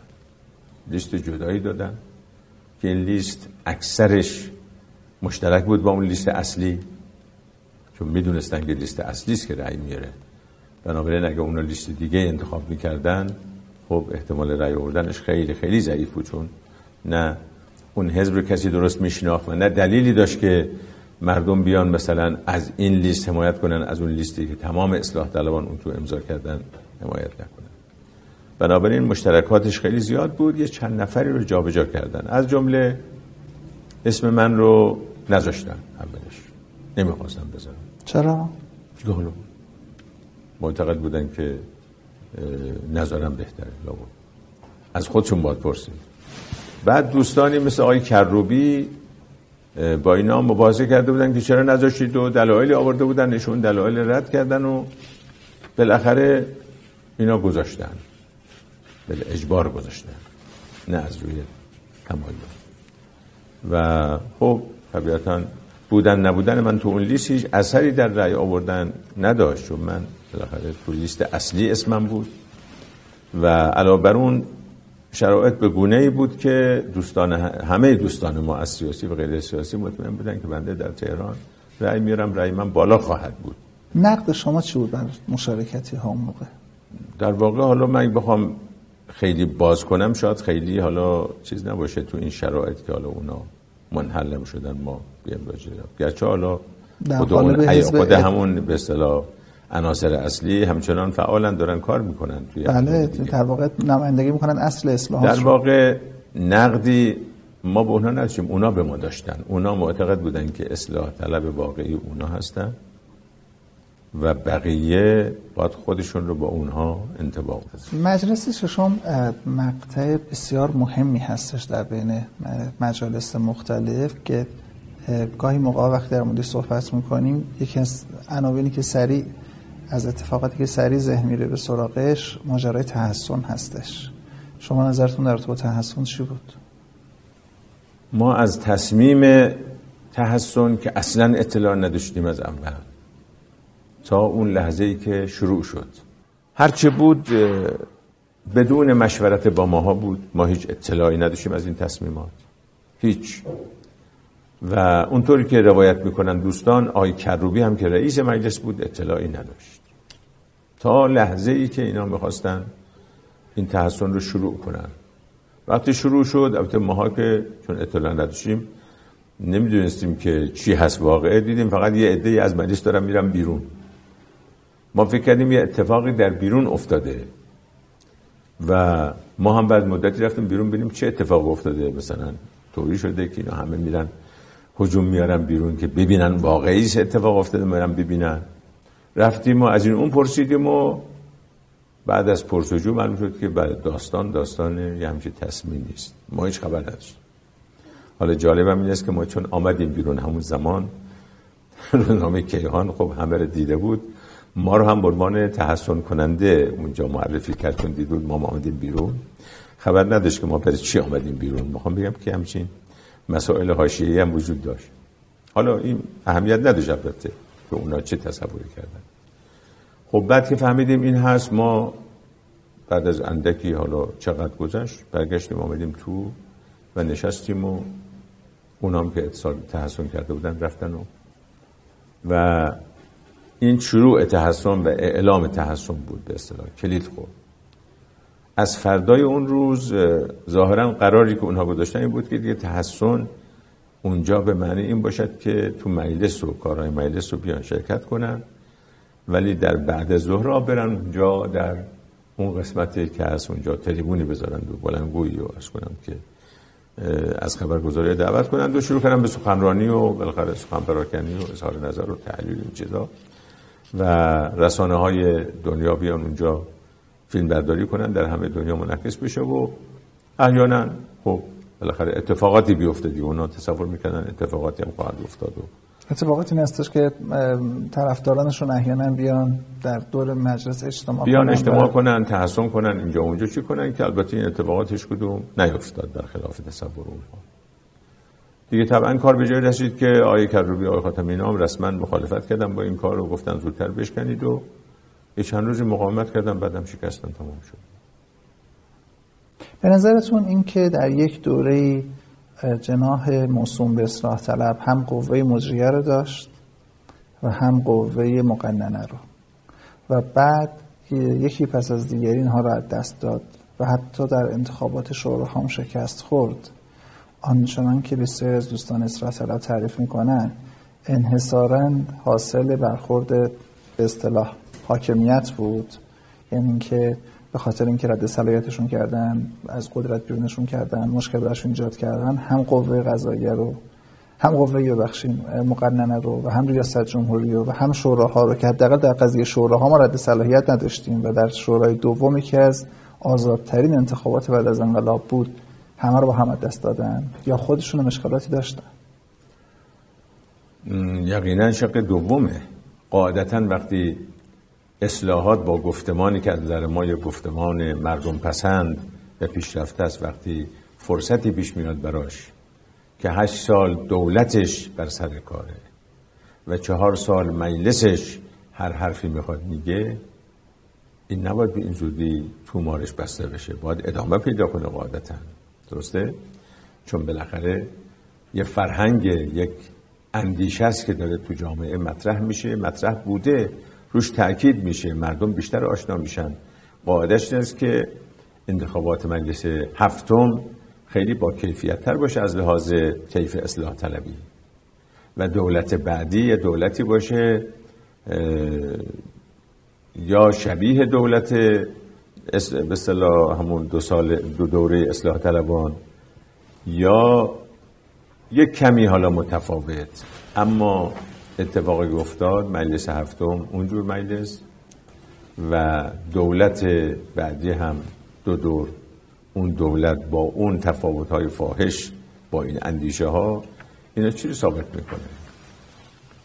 از نظر دوستان شما سرکوب حاکمیت سرکوب حاکمیت خب این حرف این آسان ترین حرفش که میشه زد. البته تردیدی نیست که حاکمیت از اون روند گذشته راضی نبود. کارهایی هم کرد. ولی باید ببینیم چه کارهایی در اختیارش بود که کرد. درسته که بسیاری از افراد دسته اول مثلا اصلاح طلبان رو رد صلاحیت کردن در انتخابات دوری هفتم. ولی رده های دوم سومی هم بودن. چرا رأی نیاوردن اونا؟ چرا؟ ها؟ چرا مثل این مجلس که الان میگن رده های دوم سوم رأی آوردن و تا حدودی بعضی آقایون امیدوارم بهش. چرا این اتفاق شبیه الان نیفتاد؟ چرا اون دولت آمد؟ اون دولت چطوری شد که رأی آورد؟ میگن حاصل سرخوردگی مردم از رد صلاحیت ها بود. نه این حرف حرف درسته نیست. حداقل همه مردم اینجوری فکر نمی‌کنن که به دلیل سرخوردگی بیان رأی ها رو واگذار کنن به طرف مقابل. و البته چنین چیزی هم نبود چون در دوره که بعد از دوره اصلاحات کیا کاندیدا بودن؟ یکیش آقای هاشمی بود. یکیش احمد نژاد بود. آقای کروبی بود آقای معینم بود. جمع آرایی که به صندوق حالا اصلاح طلبان بگیم یا غیر اصولگرایان ریخته شد از جمع آرایی که برای احمد نژاد جمع شد بیشتر بود که اینکه دیگه توجه داریم پس این همیشه سرخوردگی عامل نبوده. ما بی خود نباید تحلیل های انحرافی بکنیم و آدرس های غلط بدیم. نه این اتفاقات افتاد که بارها روی مسئله بحث شده. تفرقه بود منظر تفرقه بود. خب بله تفرقه و البته تفرقه عاملش چی بود؟ درسته همیشه قدرت ها دستن در کنن برای دخالت. و کی نبوده چنین چیزی؟ همیشه بوده. اما در عین حال در مجلس ششم مگه نبود؟ مجلس ششم هم همون حاکمیت همون قدرت بود. چرا نشد؟ در انتخابات دور اول و دوم اصلاح طلبان بعد از دو خرداد همون اندیشه ها بود همون خواسته ها بود. اما چرا کسی دیگه رأی آورد؟ پس معلوم که جایگاه رأی مردم و خواسته مردم به هر حال عامل هست. فعال کار خودشو می‌کنه. ولو اینکه حاکمیت نخواسته باشه. بالاخره خواسته حاکمیت یه برد مشخصی برای خودش داره. دخالت و احیانا خیلی چیزها. و به هر حال مردم نتیجه گرفتن که حالا البته مردمم خودشون نه بالاخره تبلیغات میشه دیگه. تبلیغات گفتگوها موثره اما جنبندی این بودش که کارآمدی نداره شورا دیگه چون همش دارن با هم دعوا می‌کنن دعوا می‌کنن و البته شوراها چرا؟ شوراهای بعدی رو خب رأی دادن اون تا به کسان دیگه رأی دادن. بله منظورم که شورای اول مخصوصا در تهران ما در یک شهرهای بزرگمون یادم نیست در کجا که اصلا شورا منحل شد.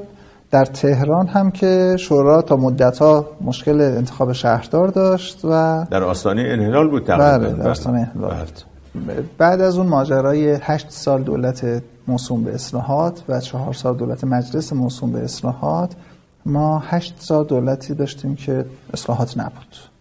فرصت این بودش که شما و دوستانتون از بیرون نگاه کنید که چه شد که اینجوری شد. شما خودتون روز کسانی هستین که نگاه انتقادی به خود رو خیلی جدی دارید همین الان مطرح می‌کنید. آیا جنبنیتون این هستش که مخصوصا حالا که دوباره دولت دیگری تشکیل شده که با حمایت اصلاح طلبان بوده آن عبرت هایی که باید از هشت سال دولت اصلاحات و چهار سال دولت مجلس اصلاحات گرفته می‌شد این بدون تعارف رو در بایستی اون عبرت ها گرفته شده و از اون عبرت ها داره استفاده میشه. در یک زمینه هایی بله اون زمان شعارها و حرفای ساختار شکنانه و هنجار شکنانه می‌زدن حالا نمی‌زنن. اما حس قدرت طلبی هنوز هست. اقتدار طلبی و انحصار طلبی هنوز وجود داره. توی وزن کشی متوجه شدن که زورشون نمی‌رسه که طرف مقابل حذف بله، کنن بله. اما این به معنی هنوز این حس در وجود این هست که اگه بتوانند به سمت قدرت میل کنن البته قدرت میل کردن دو معنی داره. یکی اینکه بالاخره حال همه میگن احزاب اینا که ما بالاخره باید به قدرت خودمون نزدیک کنیم. خب حالا این مانعی نداره. اونجا مشروط به این که کلاسیک و متناسب با سازوکار فعالیت سیاسی باشه. یعنی با دموکراسی و انصاف و عدالت توأم باشه. اما خب این حس متاسفانه خیلی رعایت نمیشه در همه مراحل و رسیدن به قدرت به عنوان یک هدف اونقدر در ذهنها قوی است که چه بسا حاضرن که از گوش و بناگوش هم دیگه بالا برن برای رسیدن به قدرت. یعنی الان بعضی ها بعضی از این افراد که عرض کردم به نام اصلاح طلبان هم گاهی حرف می‌زنن و بلندگوهاشون هم مقدار قوی هست. تقریبا حالا آگاهانه یا ناآگاهانه دارن تعریف اصلاح طلبی رو به اینجا میرسونن. اصلاح طلبی که زمانی تعریفش این بوده که ما به ارزش های انسانی کرامت های انسانی عدالت استقلال و همون اندیشه های ناب انقلاب اسلامی برگردیم و بی قانونی و قانون گریزی رو کنار بذاریم. الان داره خلاصه میشه در نظر بعضی ها به این که ما سعی کنیم به هر قیمتی در انتخابات پیروز بشیم. در انتخابات بتونیم به یه جاهایی برسیم. کسانی از ما بتونن راه پیدا کنن. همین. یعنی به همین مقدار قانع شدن. که این خودش خطرناکه. راه حلات چیه؟ راه علاج این مسئله این است که خب حالا در فعلا این است که ما کار فرهنگی کنیم. یعنی حرفامون رو بزنیم اینجا اونجا. این حرفا رو بزنیم. این حرفا گفته بشه. این اشتباهات بازگو بشه مورد انتقاد قرار بگیره. راه دیگه ای من به ذهنم نمی‌رسه الان. خیلی متشکرم. لطف فرمودید سپاس از